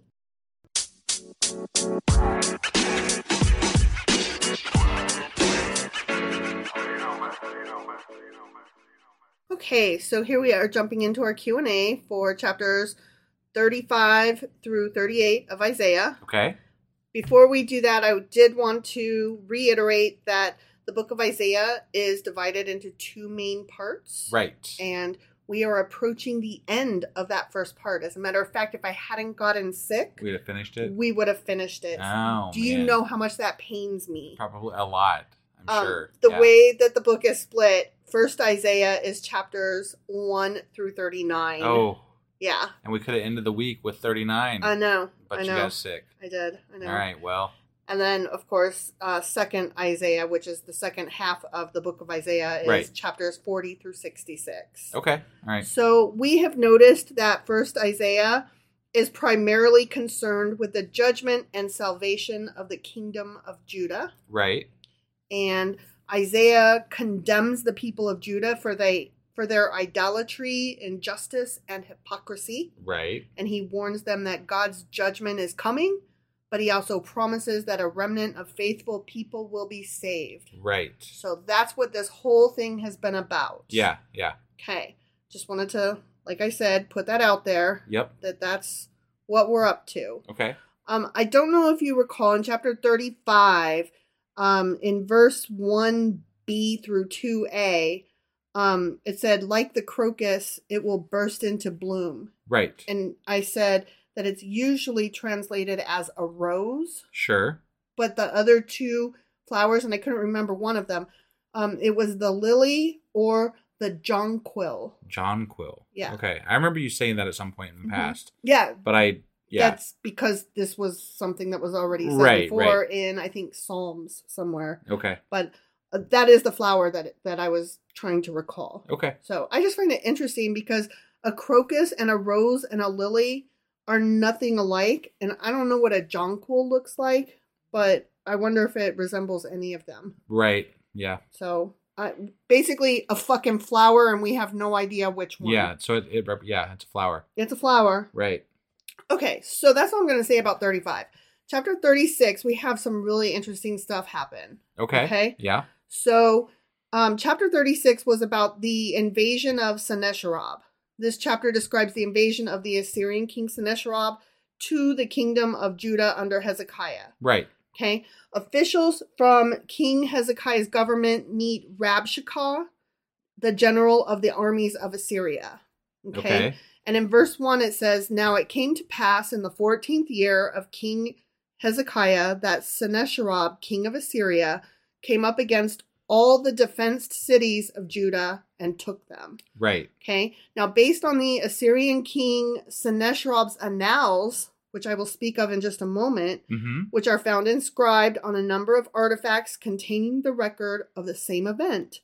The time referred to here can be determined as 701 BCE. Okay. So Alright. now, what the fuck are Sennacherib's annals, right? Yeah. Yeah. No, that's interesting. They're actual things that exist. wow. Yeah. Okay. The annals themselves are notable for describing Sennacherib's siege of Jerusalem during the reign of King Hezekiah. Okay. This event is recorded in several books contained in the Bible, including Isaiah chapters 36 and 37, 2 Kings chapter 18, and 2 Chronicles chapter 32. The invention the invasion is mentioned by Herodotus outside of the Bible, Mm-hmm. who does not refer to Judea and says the invasion ended at Pelusium on the edge of the Nile Delta. Okay. So there are actual artifacts. So it's a historical event. Yeah. It's it actually happened, Mhm. which I questioned, so I was wrong because I I don't you know I don't know which don't ones that to believe and which ones not to believe. Yeah. Yeah. But uh, yeah, just- that's I- interesting. I found that so interesting, the historical part of it. Did you find that it said anything interesting about like? Did they mention 185,000 people dying at the hand of God on those ta- tablets? Uh no, I did not go in any further into what the annals are because we'd have to actually read Yeah. books for that. Right. right. So which which I did not do. So what we're doing here is giving people the uh The link. Here's here's the hyperlink to right. to go check that out. Yeah. Um, It go, is Go check that out. Here's a thing that exists that you might find interesting because I did. right. Right. Not interesting enough that I want to go like read books on it, but right. just to know it's there. yeah. You know, that's cool. Yeah. No. That I mean, I actually that intrigues me very much, and you know me because I Mhm. love history. I know. That's so why. uh, now now I might do some more research into that myself. yeah, actually. I could not wait to tell you about Yeah. Sen- Sennacherib's annals. No, I'm, annals I'm of very very interested. Mhm, Yeah. mhm.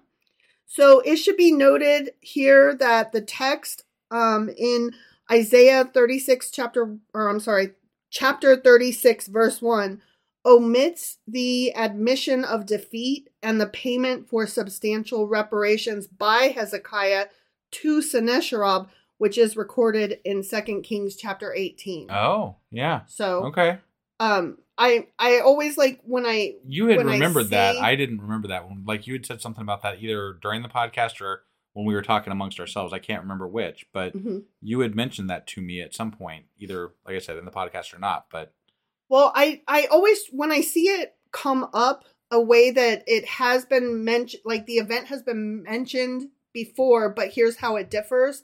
That's the part that interests me. Yeah. So the fact that they're like, yes, we did talk about this in Second Kings, however, Right. this is how it differs. right. Right. So I, I I just like that kind of stuff. So moving on, still in the same chapter, um, Rabshakeh speaks against Judah's in, uh, um, Judah's trust in an alliance with Egypt. One of the great battles for Hezekiah during this time was the temptation to make a defensive alliance with Egypt. Right. Right. We remember that Yeah. Yeah. which seemed to be the only nation strong enough to protect Judah against the mighty Assyrians. Sure. So, in this sense, Rabshakeh is speaking the truth when he says, you know, you you totally should just be defeated and or give up or make an alliance or whatever. Right. Um, he's speaking the truth, but from a a different perspective, like not in a godly perspective, so to speak Right. Right. um, because within canon, God wanted Judah to have no confidence in Egypt at all, but Rabshakeh isn't saying all of that stuff um, and isn't doing this to bring Judah to a firm trust in God. He does it to completely demoralize Judah and drive them to despair. Sure. So that was pointed out. Rabshakeh was the messenger from the Assyria. Assyrians. hmm Okay. Yeah. All right. Yeah. So Sorry, I just wanted to clarify. I couldn't remember exactly. No, that's fine. So he was saying all this stuff, and like three fourths of what he said actually fell in line with God's message, right. as according to Isaiah, but it was from a completely different perspective and for entirely different reasons, which made his message not correct. sure. Yeah. So that's interesting. According to the Bible. Right, oh yes, definitely. Right. According to the Bible. Right. So then Rabshakeh speaks against Judah's trust in God. And in verse 7b, it says, Isn't he the one whose high places and altars Hezekiah removed, saying to Judah and Jerusalem, You must worship before this altar? So Rabshakeh knew that King Hezekiah had implemented broad reforms in Judah, including the removal of the quote unquote high places. Yeah. And we read about that in Second Kings chapter 18 as well. Sure. Sure. Okay. And I remember in Second Kings, you and I are like, that's weird. Why are they getting rid of all of the different places to worship? Blah blah blah. You Right. know, making it even all- seems like, and maybe I'm mis, uh, um, maybe I'm not associating this correctly, but like back when Moses was around and we were talking about Moses and everything, there was a lot of quote unquote high places. Mhm. Like the they would build altars on the tops of mountains Yes. and things like that. And that feels like that's part of what the high places were. Mhm. So it's very interesting that now, you know, it's it's godliness to to build those, but then it's also godliness to get rid of them. right. So it, it's a very interesting. And that is that is correct. Okay. And it is it is an interesting dichotomy. Yes. right. Yeah. Yes. So the high places were spots of individual worship, which were prohibited by God's law in Leviticus. So at first they were building them um trying to think how how I'm trying to say this. At first they were building them because they were traveling and it made it easier Okay. um as they were spreading out to be able to, you know, hit up a place Yeah. but now they're being used incorrectly so that's why he's getting rid of Oh, them and also it was allowing people to be lazy and not come into town I see. Okay. so All right. that that's the reasoning for that so israel was commanded to bring their sacrifices to the official center for sacrifice the tabernacle or later the temple Okay. within the city in the pagan world at that time it was customary to offer sacrifice wherever one pleased altars would customarily be built on high hills and forested areas or at other special places Okay. that practice was fine during the time of the patriarchs so during the time of kings Okay. Sure. But now God regarded sacrifice at high places as an offense. So Hezekiah took away the high places and the altars, demanding that people come to the temple in Jerusalem to offer sacrifice. Hmm. So what's happening here is basically as man changes their mind, they say that God changed his mind. Sure. You know what I mean? Right. Well, and it sounds to me. I mean, I'm probably a little off base with this, but like Hezekiah being the king, wanting them to come into town to worship at the temple sounds like a monetary thing. Mhm. Like, you know, you want them taxes, and- right? Yeah, it gives you the opportunity for them to shop in town, to do this, that, and the other in town. Whereas Mhm. if they're not coming into town, they're doing it without any of those, yes, you know, fees that they would or or you know services that they would buy and things like that. So it sounds a little self-serving. It it, it was, and think about it too. Enacting some kind of major change like this Yeah. shows that um, whether it's true or not, we are making a change in how we practice our faith, and the change itself shows our attempt to be closer to God. Right. Whether whether it's true or not doesn't matter. He's enacting this, and the the very shaking up, it, it- like a new leader always comes in, right, and he does something new. Yeah, right, right. That was his thing. Okay. So he he did that for many different reasons, but said it was because that's what God wanted. Sure. Yeah. so do we believe him? I don't know. Right. I, I'm just saying there could be many reasons for that. That's sure, all. sure. But is God came down and told him so? One of them, doubt it. Right. Just because you know I don't believe in that. Right. Well, and also even in the book, you know, God's not talking directly to Hezekiah; He's talking to Isaiah. hmm So I mean, there's not really. We know that God didn't tell Hezekiah this probably. Right. If anything, Isaiah was like, "We need to do it this way," and of course, a you know a preacher type person or whatever Prophet. prophet is going to be like, "Yeah, bring him into town." Then he gets Mhm. more exposure to people that he can talk to, and you know, Exactly. it makes sense. Yeah. It was it was a just a really smart act that they Right. put together. Yeah. So whatever. Yep. Um, moving into chapter 38, um, Isaiah made the announcement to Hezekiah, hmm um, you know, what's going to happen. right. Like, you're, you going to die. right. right? Yeah. So this happened at the time of the Assyrian invasion of Judah because Jerusalem had not been delivered from the Assyrian threat yet.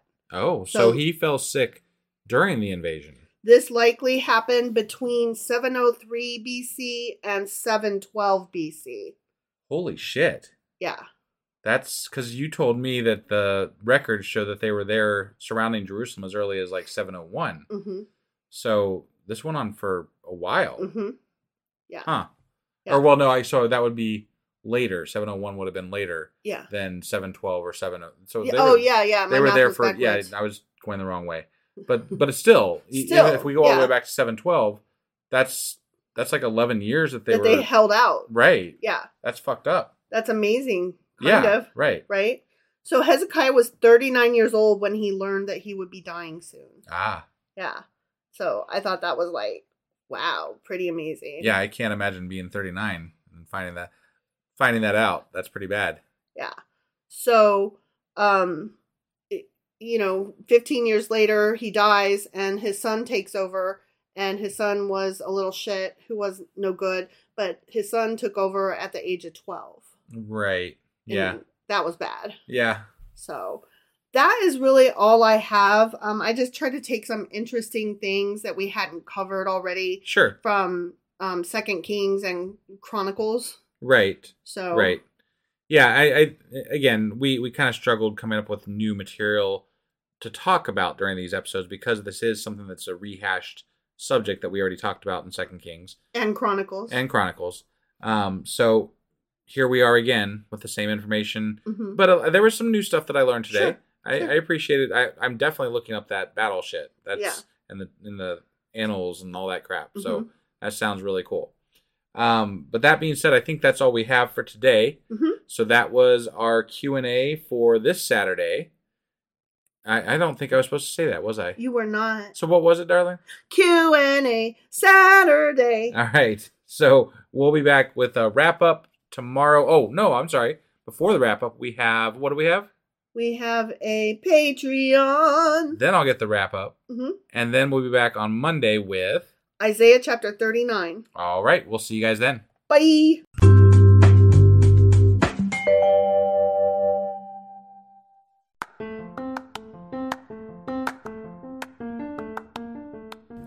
Welcome to Sacrilegious Discourse. I'm husband. And I'm wife. Together, we're reading the Bible for the very first time. We grew up without religion and wanted to know what all the fuss was about. Well, what have we learned so far? That God is a dick, and apparently some people believe in talking donkeys? We're not trying to pass ourselves off as experts. Nope, we're just reading the Bible for the first time and giving our first take reaction. If you'd like to join us in this venture, you might consider starting at episode 1. Otherwise, jump in wherever you like. All right, let's go read the Bible. Yeah, let's get to it. Husband, Wife! do you know what we're doing today? Well, it is Sunday, which means that we're doing. Patreon. That's right. And what are we doing a Patreon today? Well, I wanted to look more into the siege of Se- Se- Se- Se- Sennacherib? Sennacherib. Thank you. I couldn't remember his name. As did I. I wanted to look into that more too. Yeah. I thought that would be fun because I love history and I love, I, I love how see, seeing how things tie into Mhm. things. So like I was really excited about this. Me too. Yeah, Yeah. I wanted So- to compare the biblical version with the historical. Sen- Sennacherib's annals with, you know, history. History, yeah. yeah, good stuff. Yeah. hmm So um, I take it we're going to be going over the battle and how things panned out and stuff like that. And the 185,000 guys that died or whatever. yes, yes, that yeah. Sure. I'm curious about that. Sure. All right. Well, you ready to do this? Mm-hmm. All right, let's go do it. Okie dokie.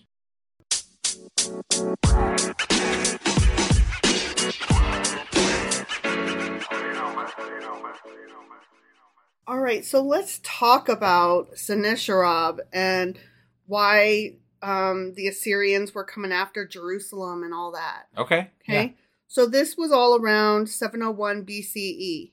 Okay, Yep. and Sennacherib's siege is um, the aborted siege of Jerusalem, and Jerusalem was the capital of the kingdom of Judah, Okay.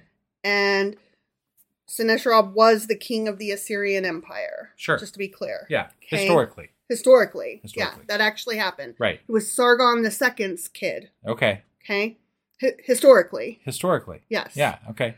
I got Um, it. the siege concluded Sennacherib's campaign in which he attacked the fortified cities and devastated the countryside of Judah in a campaign of subjugation. Which they did cover in the Bible. Mhm. They did say that he had conquered the other cities around surrounding Yes. Jerusalem. And that all actually happened. Okay. Okay. All right. Yep. Sennacherib besieged Jerusalem but did not capture it. And there's even questions about, but did he besiege it? So we'll get Huh. there. Okay. We'll get there. All right. Okay. Yep. So let's go back a little ways. Okay. Okay. So I'm.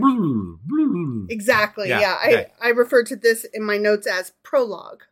got it. Okay. Yeah. So going backwards in time, because remember we're in the negative time. So Yes. 720 comes before 701. Right. When you're in the BC. Yes, because it goes the other way. Yeah. Yeah. I'm just saying that because last time we tried to the math do that we math did bad. we, we did it the wrong direction. Yes, yes. Okay. So in 720 BC, the Assyrian army captured Samaria, the capital of the northern kingdom of Israel. Okay. and they carried away many Israelites into captivity. Oh. Okay. So they got them. Captivity, quote unquote. right. Yeah. Slavery and, and ownership. And, Right. Yeah. Yeah, they got them. Mhm. The virtual destruction of Israel left the southern kingdom, Judah, to fend for itself among warring Near Eastern kingdoms. Now, correct me if I'm wrong, but I feel like the the two sections of Israel at the time Mhm. weren't even exactly the best of friends. They weren't. They were like frenemies. right. So they they might have helped each other in a mi- military campaign, but they wouldn't have helped each other Right. generally speaking. General, yes, that is correct. Yeah. So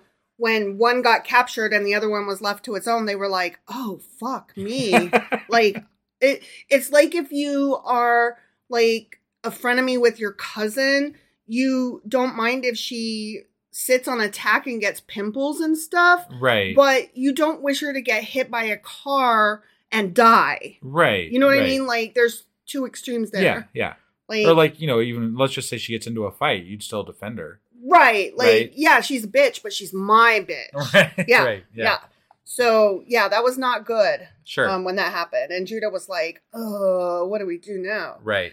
So after the fall of the northern kingdom of Israel, Yep. The kings of Judah tried to extend their influence and protection to those inhabitants who had not been exiled. So Okay. whoever managed to escape from Israel ran to Judah. Got it. Yeah. And Judah was like, "Yeah, we got you. Come on in." sure. Um, they also sought to extend their authority northward into areas previously controlled by the kingdom of Israel. So okay.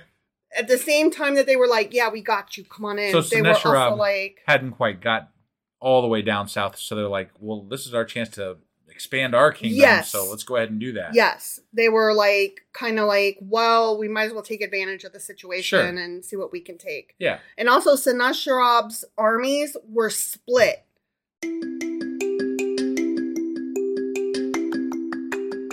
Oh no, what happened? Well, this is a special Patreon episode, actually, which So- means that they need to go to Patreon and subscribe as a patron in order to listen to it.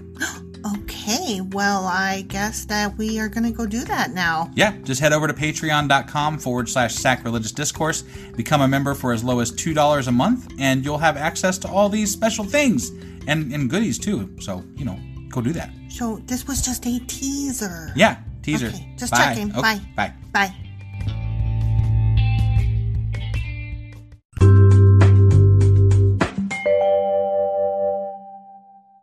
Hey everyone, husband here. Wife is a bit under the weather today, so we're not doing our normal episode, and I do apologize for that. But I wanted to take this opportunity to put out an episode that we did a couple of years ago, um, back in 2021. It was so far the only Christmas special we've done. It was called A Very Churchy Christmas, and we talk a lot about our church experiences, or, I'm sorry, our our uh, Christmas experiences, how we felt about going to or being pressured into going to church, things like that. Um, the consumerism of Christmas, different different aspects of how we feel about Christmas in general. So I hope you enjoy this. Um, don't fret when you get into the beginning of the episode. We do say that it's the weekend before Christmas, but you've actually got two weekends, so no stress there. And hopefully, wife will be feeling better by tomorrow, and we'll be back with our regularly scheduled episodes at that point. So, hope you enjoy this and reach out to us and let us know what you think. Thanks.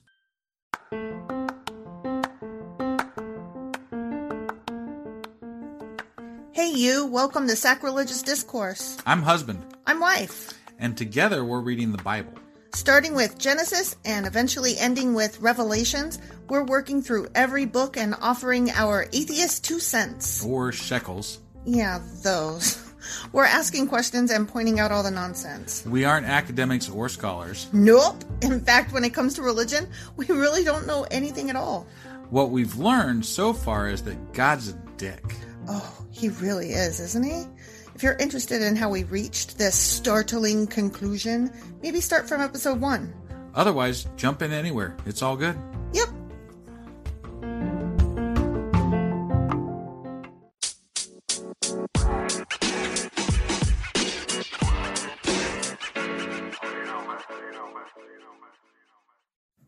Husband, Wife.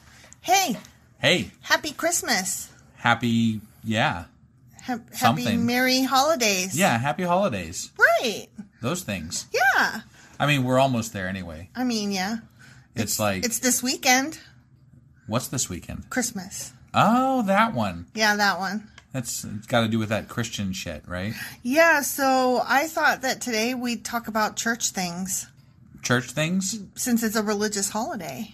Like what kind of church things? Well, hang in and find out. Oh, okay. All right. Well, let's uh so this is a special episode then, right? Yeah, Oh, okay. it's a bonus episode. be real special. Mm-hmm. All right, let's do this.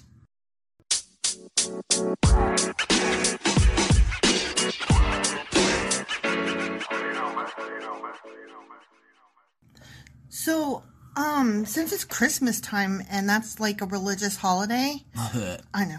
Um, I thought that we could talk about um how many people go to church on the holidays. I bet it's a lot more than normally go. it is. It is. That's just my guess because you know what? I have been to a church service. No, a, don't talk about that yet. oh, sorry. We'll talk about that later. okay, sorry. Yeah, I don't want to know about that yet. My bad. I want to talk about See, this is why you should have told me what the hell we were talking about instead of just like making me guess. Well, I didn't want you to guess. I just wanted you to just go with it. Just I'm go go- with me. I went with it. I was going with it. Stop. Here, I'm, st- I'm still going with it. Stop. oh my god. I want to talk about other people, not us. Okay, let's talk about other people. Um, so did you know that in the Catholic Church that Christmas is an obligatory day that they have to go to church? Have to meaning what exactly? It's an obligation. or what? Well, they might be like kicked out of their You're gonna excommunicate them because they didn't go to fucking Christmas service? I mean, it's very serious. I don't know what the ramifications are, but there's a social. what if you got COVID? Okay, stop. I'm just saying. I'm sure that if you have a doctor's excuse or whatever, like I'm sure that there are exceptions, but you Okay. can't just be a You, gotta, layabout. you literally got to go take your priest uh, fucking doctor's note saying, "I was excused from Christmas service." I'm trying not to be disrespectful. You're such a dick. okay, the Catholic Church says that if you have the means and you are a practicing Catholic, which all of you should be by what they say, right? you know Catholic. yeah. Yeah. Then you need to be your ass needs to be in a pew on Christmas, okay? Got it. Got it. So that's what I was trying to say. Mandatory. Yeah. And so there are these different surveys that have been done. Some are self-reporting, Okay. um, and some are not, obviously. Okay. So uh, of the self-reporting um, surveys, they found that six out of ten Americans typically attend church on Christmas. Six out of so sixty percent. Interesting. But that's self-reporting. okay. So then there are other surveys um, that indicate like that. exit polls. Oh my god, exit polls! Shut up. I'm just saying. You know, maybe Oh, that wasn't just at Christmas. That's um in general. in general. Oh, yeah. okay. Sorry. Well, that's sorry. different. Yeah, That's that's, different. Yeah, I don't know. I- had my facts mixed up. Sorry. okay. So well, I would say that's out a of lot. Of, I would say that's pretty high Sixty percent of Americans attend church every Sunday, in in their mind. according to self-reporting. But um, according to um, actual surveys that don't count on self-reporting, yeah. only thirty-seven percent of Americans attend on That's a weekly. dramatic difference. Yeah, yeah. Dramatic. I thought that was interesting. Yeah. That's that's. Wow. Yeah. That's a dramatic difference. And then there was another study that showed that just 22% of Americans attend services weekly. see, I could get down like 22 sounds closer to right. Yeah. because like you know you you have a lot that and and it goes to to my theory that like the hypocrisy behind religion Mm-hmm. the people out here that i live around that that you know are all you know religious They're very practicey Christians. yeah well i mean they want to come across that way but Yeah. it's more for social standing than anything else and they might check the box and go once a month or something Yeah. but i don't think they go every week I mean, some of them probably do. some of them probably do 22% exactly. Um, I found this uh, bit of demographic statistic stuff very interesting. okay Church attendance remains stronger among older demographics and is more common for women as well as those who lean right wing politics. I mean, that all trucks with me as far as Really? I would not. I guess, I mean, I knew it would be older and I knew it would be right wing. I didn't know that more women than men. Although, if I think about it, I guess that really does well, women sense. are the child rearing people, right? Mm-hmm. And there are a lot of people in this country that think that it is important to be a part of this culture because it helps promote you as a person and it gives you a community to, to belong to. So, part of the woman who is raising the children and taking them to the church is part of their child rearing. It, it's that indoctrination bullshit where they're, you know, they're taking them to church because it's what you're supposed to do. So you're saying not just women in general, but moms. Yeah. Well, but what about women in general? Just all women. I would say that it's higher. I I mean, I if I had to guess, I would say it's higher on women because of moms. That would be uh-huh. my guess. Yeah, I could be wrong, but I mean that's that's the I would- impression I would say. I would think that because women are considered the more nurturing and the more um, spirity, um, closer to like more likely to be flighty or whatever. You know what I mean? Like when you think about people who are pagan, it's more often women than men. When you think about um, all kinds of other religions. It's always like more women than men. So I just, I guess my impression of, um, like you hear it all the time where the the dad's too busy to go, so the mom has to take by up the. busy, you mean that the dad has to stay home and watch the football game? Well, fuck yeah. Oh my god! And that game is really important, you know. Clearly, Yeah. whatever. God won't strike you dead for watching your favorite team. Damn, that'd be cruel. That's so it's like it, wrong. it, it, it like it'd be like there's a cruel god or something, you know. I just I can't even with that. That's nonsense. Anyway, that's my theory. I think it's moms.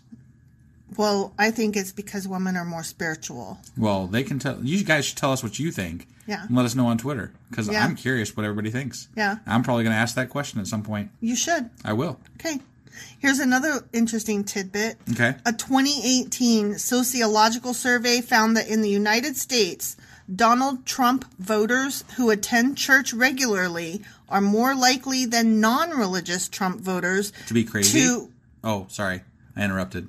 to have warmer feelings towards racial and religious minorities, Huh. to be more supportive of immigration and trade, and to be more concerned about poverty. The ones that go to church. Mm-hmm. Interesting. I know it was exactly the opposite of your interruption, which is why I glared at you. Right. No, I got you.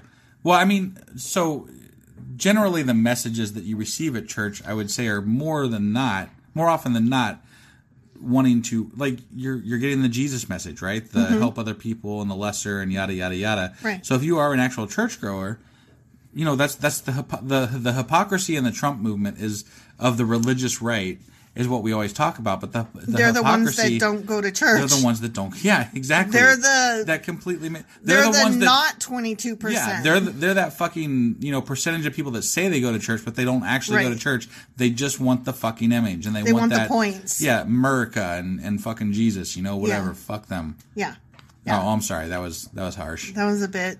You went far there. I went pretty far there, yeah. but you know what? Fuck them. Oh So those were the statistics that I brought to the table, and then I thought we'd take a break and Okay. then come back and talk about our church experiences regarding Christmas. That's funny. We just I just got done talking about that on Twitter with somebody the other day. So Go good timing. Good timing on that. It's Christmas. Go figure. Right. Yeah. All right. Well, let's take that break then. Okay.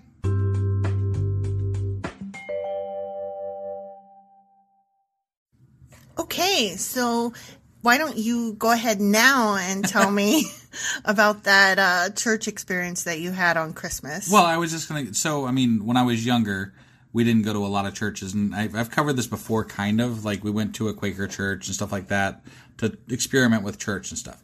But one thing I do remember is going to a Catholic Christmas mass at one point, and it was like, cool, cool, and it was, and and even my dad went, who definitely did not believe in God.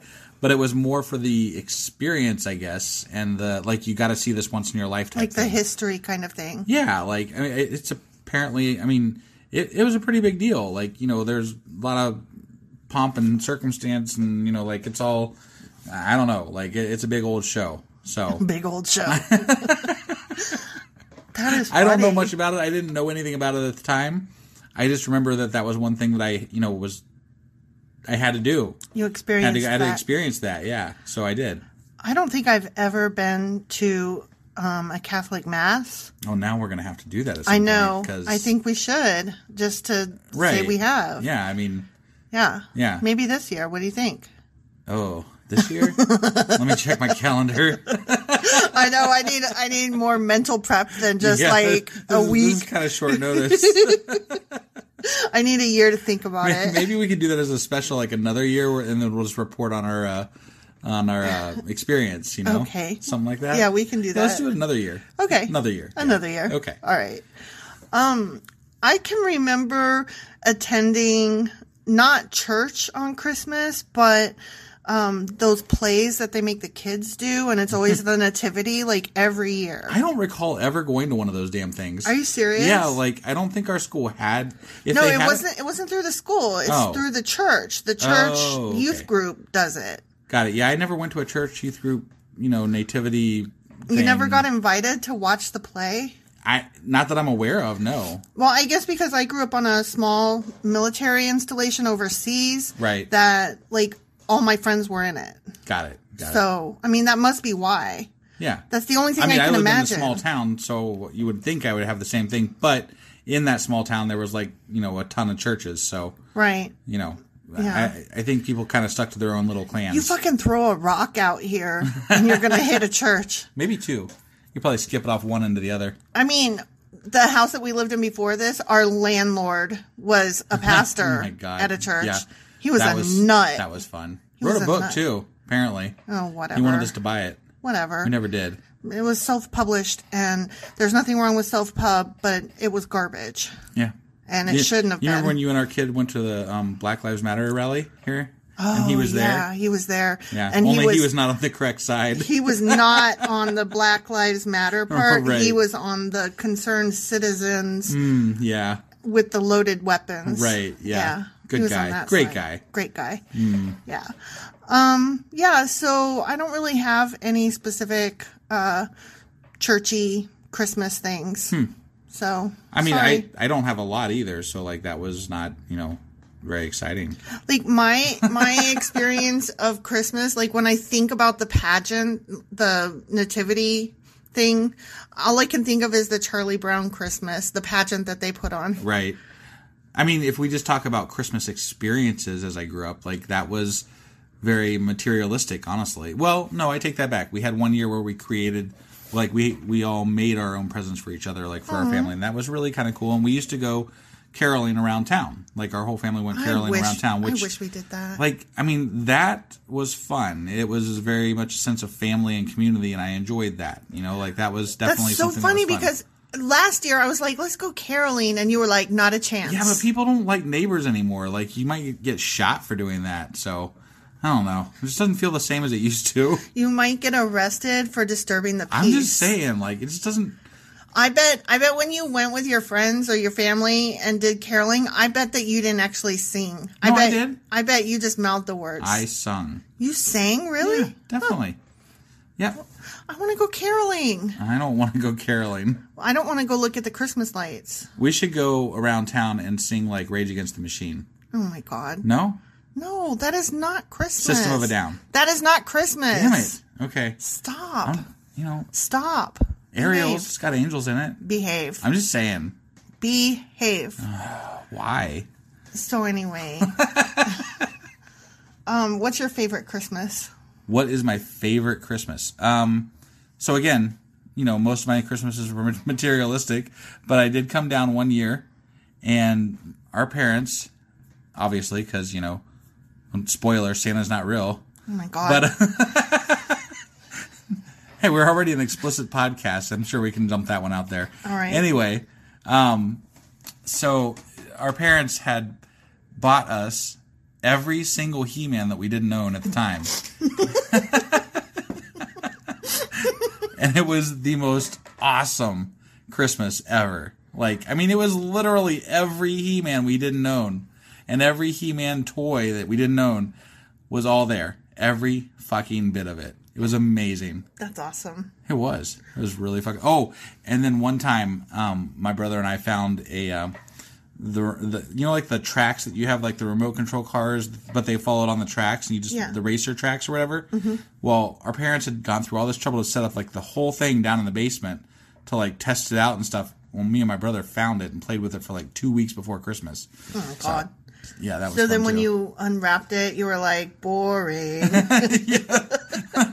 parents were like, "Why aren't they excited about this?" And yeah, we didn't tell until years later that we had discovered it oh weeks prior. You're horrible. You're a horrible human being.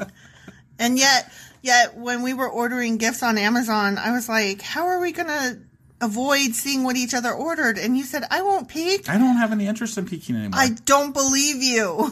I don't. believe you. Okay, well, I mean, I don't.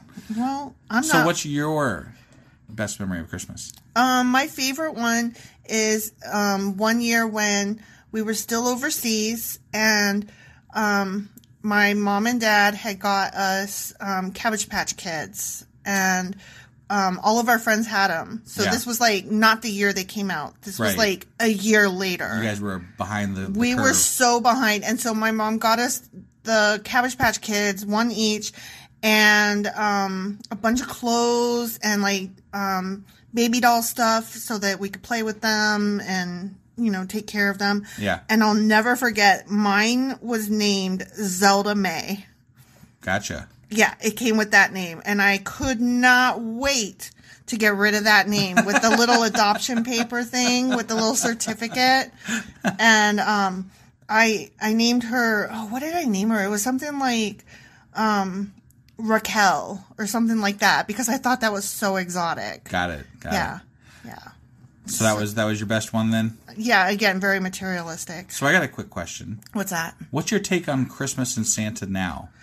Okay, that's so funny that you asked that because I literally heard um, somebody in a podcast today defending um, the existence of Santa, a full ass adult, Yeah. and um, I I loved it because. Um, Okay, well, this gets into what you and I were talking about recently with regard to the magic of Christmas. Right. Okay, so um, I've come to the conclusion that Christmas is not something that like happens. It's it's an active verb. Like you have to do Christmas in order to feel Christmas. Sure.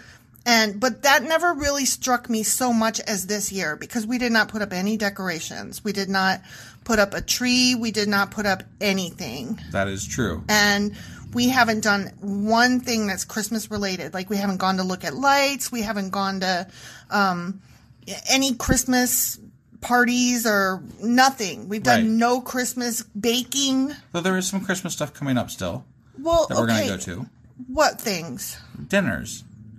Th- that's Christmas dinner on Christmas. Right. I'm just saying that we do have some things That coming up. okay, but so. that is not that is not getting in the spirit of the season during the season. Right.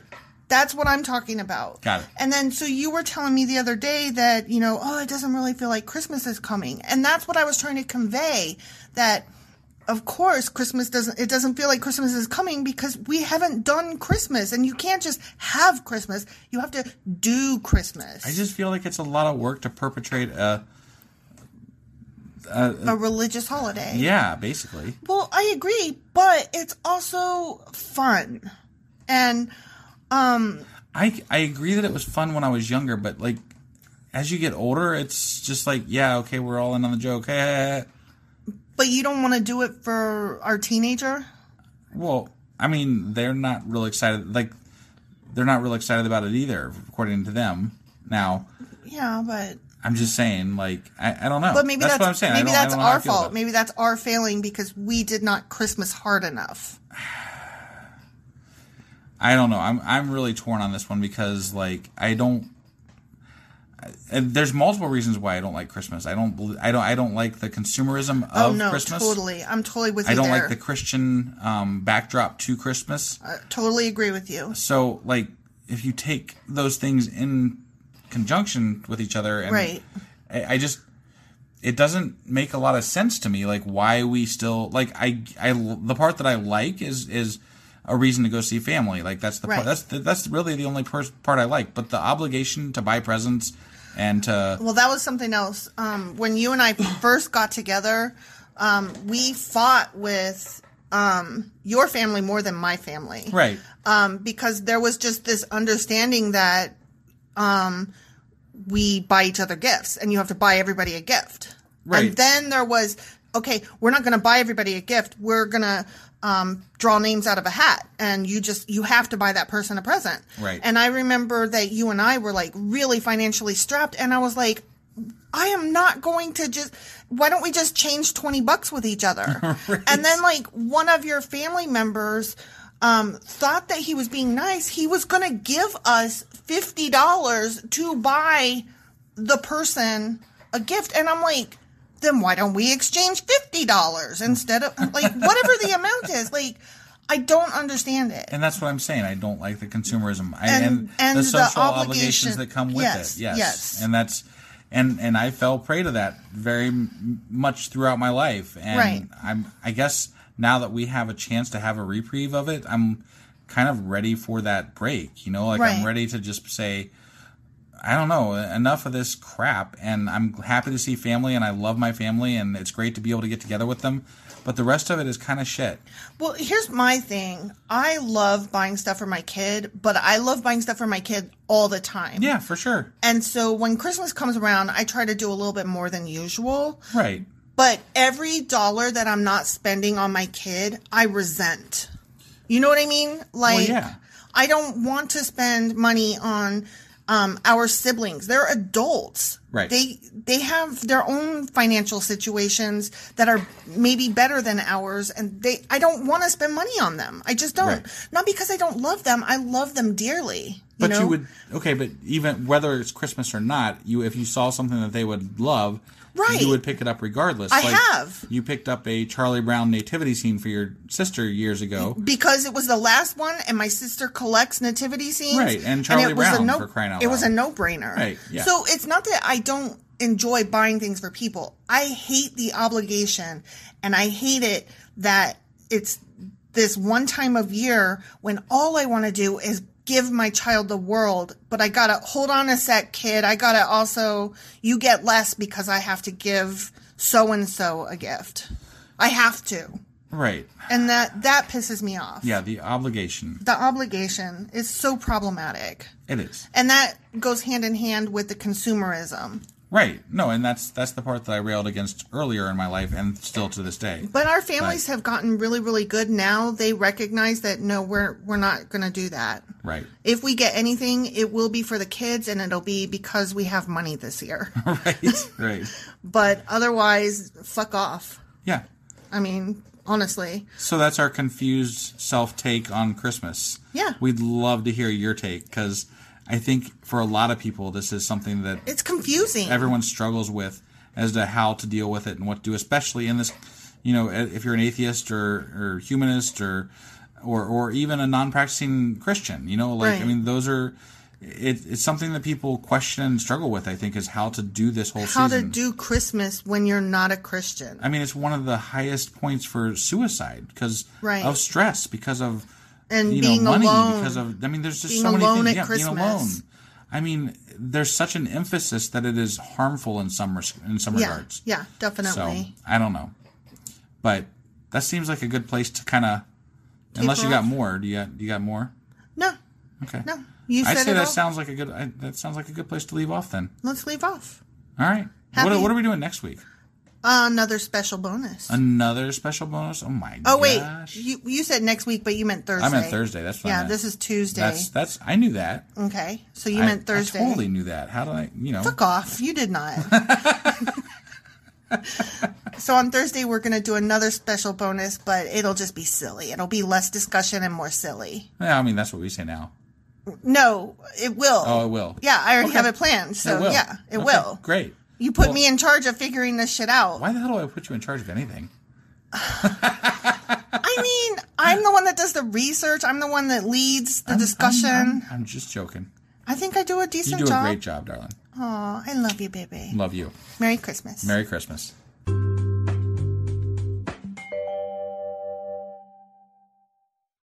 Hey, we have an editorial correction. We do indeed. Yeah.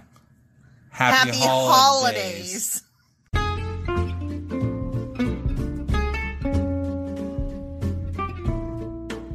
Husband, Yeah, wife. um, it's the end, so we should say all the things. We definitely should say all the things. What things should we say? So we want people to get a hold of us, and there's ways that they can do that. So one of those ways I know is email. What's that email address? Sacrilegiousdiscourse at gmail.com. And they should do that by 5 Eastern on Sundays if they want their question to be included in our new Tuesday Q&A episodes every week. Yeah, I'm really looking forward to hearing from some of our fans for sure. Yeah. They can too. also get a hold of us on social media, and we have Twitter, Instagram, Facebook, and Pinterest. Um, probably the easiest way would be through Twitter at sacrilegious underscore D. for D's nuts still. yes, still. still. I guess. Or dum dum or doo doo. yeah, wherever you want to go with that, I guess. Right, right. Okay. Um yeah, so we have all those things and they should go there. Yeah, they should. Okay. And then also Oh, what else should they do? They should like, you know, review us on Apple Podcasts because that really, really helps us out. And, you know, if you are on any other podcast app, just like hit a heart or a like thing or something. A thumbs up. Thumbs up, nice. whatever the hell it is, just do it. Okay. Just do it. All right. I think that's all we got. Oh, you know what? I have one more thing. Oh, she's got one more thing. Um, thank you so much, guys, for listening and choosing us to spend your time with. We really appreciate you all, and you are definitely top shelf. Yeah, honestly, it makes us smile just about every day. Yep.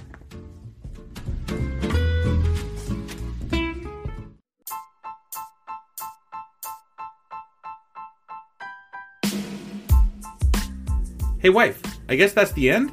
But, husband, that's just sad. It doesn't have to be. We are on lots of social media platforms like Twitter. Our handle there is sacrilegious underscore D. For D's nuts. Oh my god. Stop doing that. Anyway, we're also on Facebook, Instagram, and Pinterest. There's a link to all of our social media sites at our website. Ooh, we have a website? Yeah, it's sacrilegiousdiscourse.com, where you can also find a link to our merch shop. We have a merch shop? Yep, we have podcast themed clothing, mugs, notebooks, and more, as well as an atheist and science themed products. Wow, our fans should really go check that out right now. Definitely. They can get in touch with us by sending an email to sacrilegiousdiscourse at gmail.com. But before they do that, we could really use some help. Oh, yeah? With what? Well, it's not free running the podcast, and we need some financial support in order to get better equipment, which will free up time so we can concentrate on our podcast and our fans. Okay, so what should they do? Head over to patreon.com forward slash sacrilegious discourse and sign up as a contributor on our podcast. Supporters there receive additional bi weekly episodes that we record just for our Patreon members for as little as $2 a month. Also, we'd really appreciate it if you would like and subscribe on whatever platform you're using. And Apple Podcast reviews help us out tremendously. Like and subscribe, leave an Apple review, join us on Twitter, support us on Patreon. That's a lot of instructions. Don't forget to say thanks. Thanks. Okay, bye.